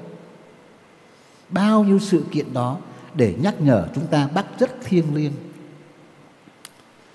Cái hôm ấy bác nói một lời rất thiêng. Người ta khi sắp mất ấy bao giờ cũng sáng suốt. Cố nói câu cuối cùng. Như con chim hót tiếng hót cuối cùng ấy, là tiếng hót hay nhất bác cầm tay thủ tướng phạm văn đồng, đại tướng võ nguyên giáp, những học trò xuất sắc của bác. Bác nói là nấu cho bác một bát cháo, nấu đầy vào. Bác cố ăn hết bát cháo để có sức. Mai các chú dìu bác ra với đồng bào, bác nói dăm câu. Bác cứ đinh ninh là ngày mai mới làm meeting. Bác không biết là làm meeting xong từ 31 tháng 8 rồi bác muốn ra gặp dân, chào dân để đi. Mà muốn chào dân phải có sức, cố ăn hết bát cháo để có sức để ra chào dân. Bác minh mẫn tỉnh táo đến như vậy. Bác còn dặn một cháu gái, tức là cô ngô thị oanh 21 tuổi, là y tá quân đội, được cử sang để chăm sóc bác trên giường bệnh những ngày cuối cùng bác dặn là bảo cháu oanh tiêm thêm thuốc cho bác thuốc trợ lực ấy, để bác có sức mai các chú dìu bác ra với đồng bào dăm phút thôi. Dường như bác biết cả ngày giờ đi tâm linh như vậy mà muốn đi phải chào dân mới đi được. Trên cô y tá ngô thị oanh ấy, còn cắt móng tay cho bác bác ở dưới nhà hầm ba tuần lễ, móng tay nó dài rồi, cắt móng tay cho bác. Vừa cắt vừa khóc, chạm cả vào phần da non bên trong này. Bác vẫn sống, bác cảm thấy đau, bác rụt tay lại. Những chiếc móng tay của bác 54 năm nay vẫn giữ nguyên hết. Trong một chiếc lọ thủy tinh pha lê trong suốt, bé xíu như thế này. Đấy là một phần sinh thể của bác đấy. Lau mặt cho bác mở khăn mặt ra, cô khóc òa lên. Vì thấy có bảy sợi dâu của bác để lại. Thì ta giữ bảy sợi dâu đó, những chiếc móng tay của bác từ năm 69 đến nay là 54 năm. Một kỷ vật thiêng liêng. Bác gửi lại cho chúng ta, cho con, cho cháu. Và đặc biệt, một người mà đã hai lần tù tội, đã có cả án tử hình mà vượt qua hết. Bác nói là những khi phải xông pha trốn hiểm nghèo, cái chết đến tận cổ rồi mà vẫn thoát. Còn bây giờ thì xem ra khó qua lắm. Lời của bác đấy, trận này xem ra khó qua lắm các chú ạ. À. trận này là đợt ốm này, ai cũng khóc. Và quả nhiên bác không qua được thủ tướng phạm văn đồng đến gần bác mà khóc. Ông không nỡ giấu bác nữa. Ông nói là, thưa bác, meeting đã làm xong rồi và chúng tôi mới vào đây vì thăm bác. Thế là cháo chưa nấu, thuốc chưa tiêm. Meeting thì dân về hết mất rồi. Bác nấc lên. Không còn cơ hội nữa, có phải không? Và bác đi mà tại sao bác nhìn ông vũ kỳ rất lâu rồi mới đi? Bác còn dặn là cho bác một ngụm nước dừa. Nước dừa là biểu tượng của miền nam miền nam trong trái tim tôi. Ta chỉ tiếc một điều, nước dừa mang vào chậm quá. Chậm quá không kịp, bác đi mất rồi. Trên trong vườn bác có cả cây dừa của Bến Tre, có cả cây dừa của Sơn La tượng trưng cho hai miền Nam Bắc hàng năm vẫn có quả cả. Cố lấy một cốc nước dừa đủ cả hai miền thì không kịp. Đấy, xung quanh câu chuyện về bữa ăn cuối cùng của bác tôi kể vắn tắt như thế. Thứ hai 10 ngày sau đến ngày 22 tháng 8 năm 69 Trung ương quyết định không để bác ở nhà sàn nữa mời thiết tha bác xuống ở nhà hầm. Nó là cái nhà cấp 4 như thế này. Nó là cái hầm tránh bom. Tại sao như vậy? Bởi vì khi làm nhà sàn bác không cho làm nhà vệ sinh. Kiểu căn hộ khép kín ý, có nhà vệ sinh có phòng vệ sinh. Bác không. Bác bảo không làm nhiều phòng tối đa ba phòng thôi mỗi phòng chỉ 10 mét vuông thôi, không làm rộng. Chủ yếu là ngoài sân vườn.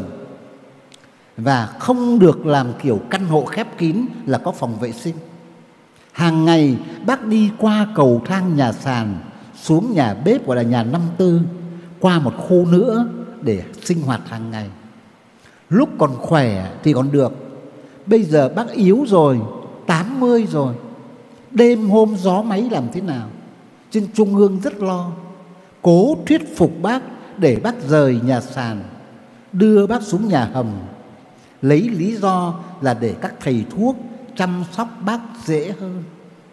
Biết bác thương người, bác đồng ý ngay. Ai ngờ đâu, xuống nhà hầm mấy ngày sau thì bác mất.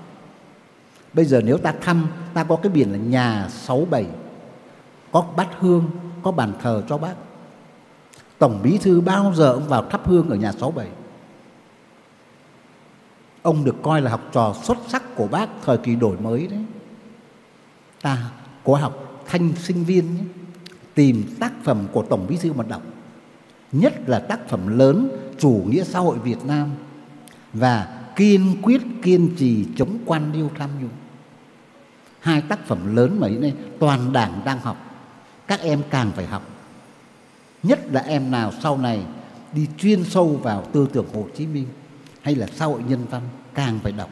Các chuyên gia tự nhiên kỹ thuật công nghệ cũng càng phải đọc những tác phẩm đó. Thì bác xuống nhà sàn, rời nhà sàn được mấy ngày thì mất.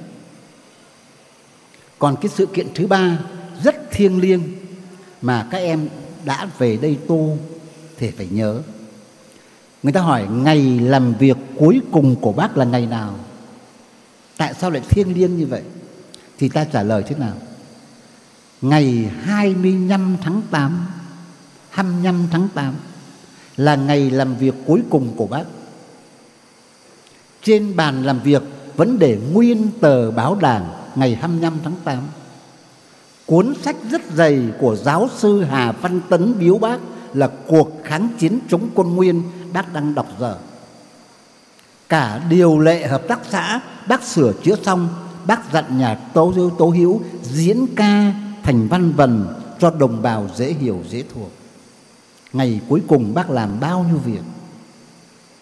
Cái ngày này rất thiêng vì 25 tháng 8 là ngày gì? 25 tháng 8 là sinh nhật Đại tướng Võ Nguyên Giáp. Thế là lúc bác đi tìm đường cứu nước, đại tướng chưa ra đời. Bây giờ ngày làm việc cuối cùng là ngày sinh đại tướng. Mà bác với đại tướng có một cơ duyên lắm. Đại tướng không một ngày nào qua trường quân sự mà thành một đại tướng thiên tài của cả thế giới. Sang năm các em cố thu xếp về Điện Biên Phủ nhé. Sang năm tròn 70 năm Điện Biên Phủ, cả nước sẽ về Điện Biên để thăm căn hầm của Đại tướng Võ Nguyên Giáp. Tràn ngập hoa ban, thăm Nghĩa trang liệt sĩ, thăm cái hầm của tướng Đờ Cát mà nó dơ cờ trắng lên hàng. Bao nhiêu di tích. Sang năm là cả nước sẽ về Điện Phủ để làm đại lễ 70 năm Điện Biên Phủ. Trung ương đã có chủ trương rồi đấy. Còn ngày 11 tháng 5 này, này hôm nay là mùng à, 7 đúng không? 11 tháng 5 này ở thành phố Vinh, Nghệ An, quê bác đấy sẽ là một biển người cả ngày lẫn đêm. Kỷ niệm 20 năm khánh thành quảng trường có tượng đài bác ở Vinh. Sau đó kéo về quê bác tổ chức lễ hội làng sen. Các em cố gắng thu xếp về những cái điểm đó rất thiêng liêng. Ngày bác đi tìm đường cứu nước, đại tướng chưa ra đời. Mà đến khi bác là 25 tháng 8, đại tướng cất tiếng khóc chào đời bên bờ sông Lệ Thủy Quảng Bình thì chính là ngày làm việc cuối cùng của bác. Hai vợ chồng bác đến thăm, hai vợ chồng đại tướng đến thăm, đến thăm bác. Vợ đại tướng là bà giáo sư Đặng Bích Hà, bà là con gái của giáo sư Đặng Thái Mai Đặng Thái Mai là con của nhà nho Đặng Nguyên Cẩn, bạn thân thiết của bố bác. Trên bác coi hai vợ chồng đại tướng như con cháu vậy. Biếu bác hai quả dừa vì bác biết miền Nam ở trong trái tim tôi. Bác dặn là cô chú gói hai quả dừa lại trong một miếng lụa đỏ, thay bác sang biếu luật sư Trịnh Đình Thảo. Ông là thủ lĩnh phái hòa bình trung lập miền Nam đang ở thăm miền Bắc và bác kỳ vọng lắm miền Nam sẽ giải phóng. Quả nhiên bác biết tin là luật sư Trịnh Đình Thảo là luật sư lớn, trí thức lớn. Ông có một trang trại rất lớn ở quận Gò Vấp, Sài Gòn. Có một cái đường xoài rất đẹp, dài hàng cây số. Ông đặt tên là đường Hồ Chí Minh. À, bác ông đặt tên là Đường Hồ Chí Minh. Kẻ thù chính quyền thiệu, nó cho quân đến đàn áp. Luật sư bảo vệ bằng được con đường đó. Và bác Hồ biết, Khúc còn khỏe, Bác đến thăm Bác hỏi một câu là, Đường Hồ Chí Minh Trong trang trại luật sư có còn không Ông rất xúc động Ông bảo, thưa bác, Đường Hồ Chí Minh ở trong tim mãi mãi vẫn còn 54 năm trước, đấy là lời luật sư Trịnh Đình Thảo. 54 năm sau, đó là lời của chúng ta nhắc lại, như một lời thề với bác, suốt đời đi theo con đường của bác, độc lập, tự do, hạnh phúc cho nhân dân. Cái ngày cuối cùng ấy 25 tháng 8 bác còn làm bao nhiêu việc? Mà những việc bác làm, hóa ra nó liên quan đến ba bộ. Bộ giáo dục đào tạo bộ ngoại giao và bộ công an các em có hiểu vì sao không nào bộ giáo dục đào tạo vì bác có thơ gửi cho các cháu thiếu nhi ở hợp tác xã măng non phú mẫn, tỉnh bắc ninh để khen ngợi các cháu có thành tích chăn nuôi hợp tác xã. Tuổi nhỏ làm việc nhỏ tùy theo thức của mình. Năm nay là tròn 60 năm phong trào kế hoạch nhỏ. Việc thứ hai liên quan đến Bộ Ngoại giao vì bác gửi thư lần cuối cùng cho Tổng thống Mỹ đúng ngày 25 tháng 8. Ngày cuối cùng, bác vẫn tỉnh táo, bác viết bằng tiếng Anh, không quên một chi tiết nào. Mà cái Tổng thống ấy nhận thư bác tên là gì? Là tên Kennedy, Nixon. Kennedy thì trước đó bị ám sát rồi, Nixon. Bác muốn mở đường cho Mỹ rút lui trong danh dự để không làm bẽ mặt nó trước thế giới.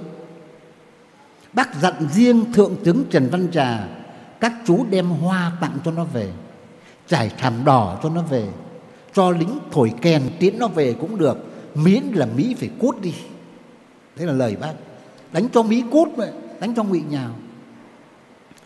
Bác nói là Việt Nam và Mỹ cách nhau nửa vòng trái đất. Việt Nam chưa một lần gây sự với Mỹ chỉ có Mỹ vô cớ đem quân đến Việt Nam gây chiến tranh giết chóc tàn bạo nhất trong lịch sử. Vậy vấn đề đầu tiên là Mỹ phải rút khỏi Việt Nam. Tôi sẵn sàng trải thảm đỏ cho các ngài về. Để công việc Việt Nam do Việt Nam giải quyết. Tuyệt đối không được nước nào can thiệp vào. Bác 79 tuổi mà minh mẫn như thế. Và việc thứ ba nữa, sắp đến ngày quốc khánh, cho nên thể theo nguyện vọng của toàn dân và thể hiện bản chất nhân đạo của chính phủ, cứ năm nào đến quốc khánh là bác ký lệnh ân xá cho các phạm nhân, tội nhân giảm nhẹ tội án chủ tịch nước mà ký lệnh ân xá thì bác phải đọc kỹ tờ trình của bộ công an, nghiên cứu kỹ hồ sơ, cuối cùng ký lệnh ân xá. Làm xong bấy nhiêu việc, bác mới từ giã chúng ta. Mà đặc biệt nữa này, ta nhớ một cái chi tiết là bác mất vào cái dịp của Phật đấy. Bác sinh cũng vào việc của Phật, bác đi cũng là ngày của Phật. 19 tháng 5 là dương lịch, ứng với tháng tư âm lịch của Phật đàn. Và 21 tháng 7 âm lịch là ngày bác mất theo âm lịch, cũng là mùa vu lan. Cho nên bác đúng là con của phật, con của chúa. Nhật bản họ coi bác là bồ tát bồ tát là đức phật. Phan bội châu coi bác là thánh. Tổng thống nga putin coi bác là bậc thánh nhân của thời đại. Lãnh tụ cuba fidel coi bác là con người bất tử, không bao giờ chết. Và bài hát thì là người sống mãi trong lòng dân và trong trái tim nhân loại các cháu bé con, thiếu nhi, có biết bác là ai đâu, mà luôn luôn hát một câu là người cho em tất cả là bác hồ chí minh và nhạc sĩ thuật yến, ông mất rồi.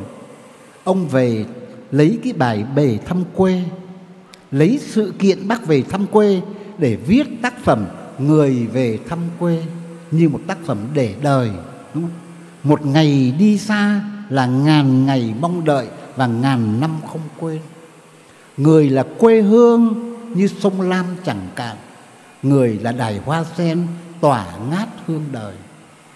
Mà hoa sen là quốc hoa, làng sen là quê nội của bác cho năm tháng trôi qua đi, tất cả chúng ta chỉ dặn nhau một câu thôi.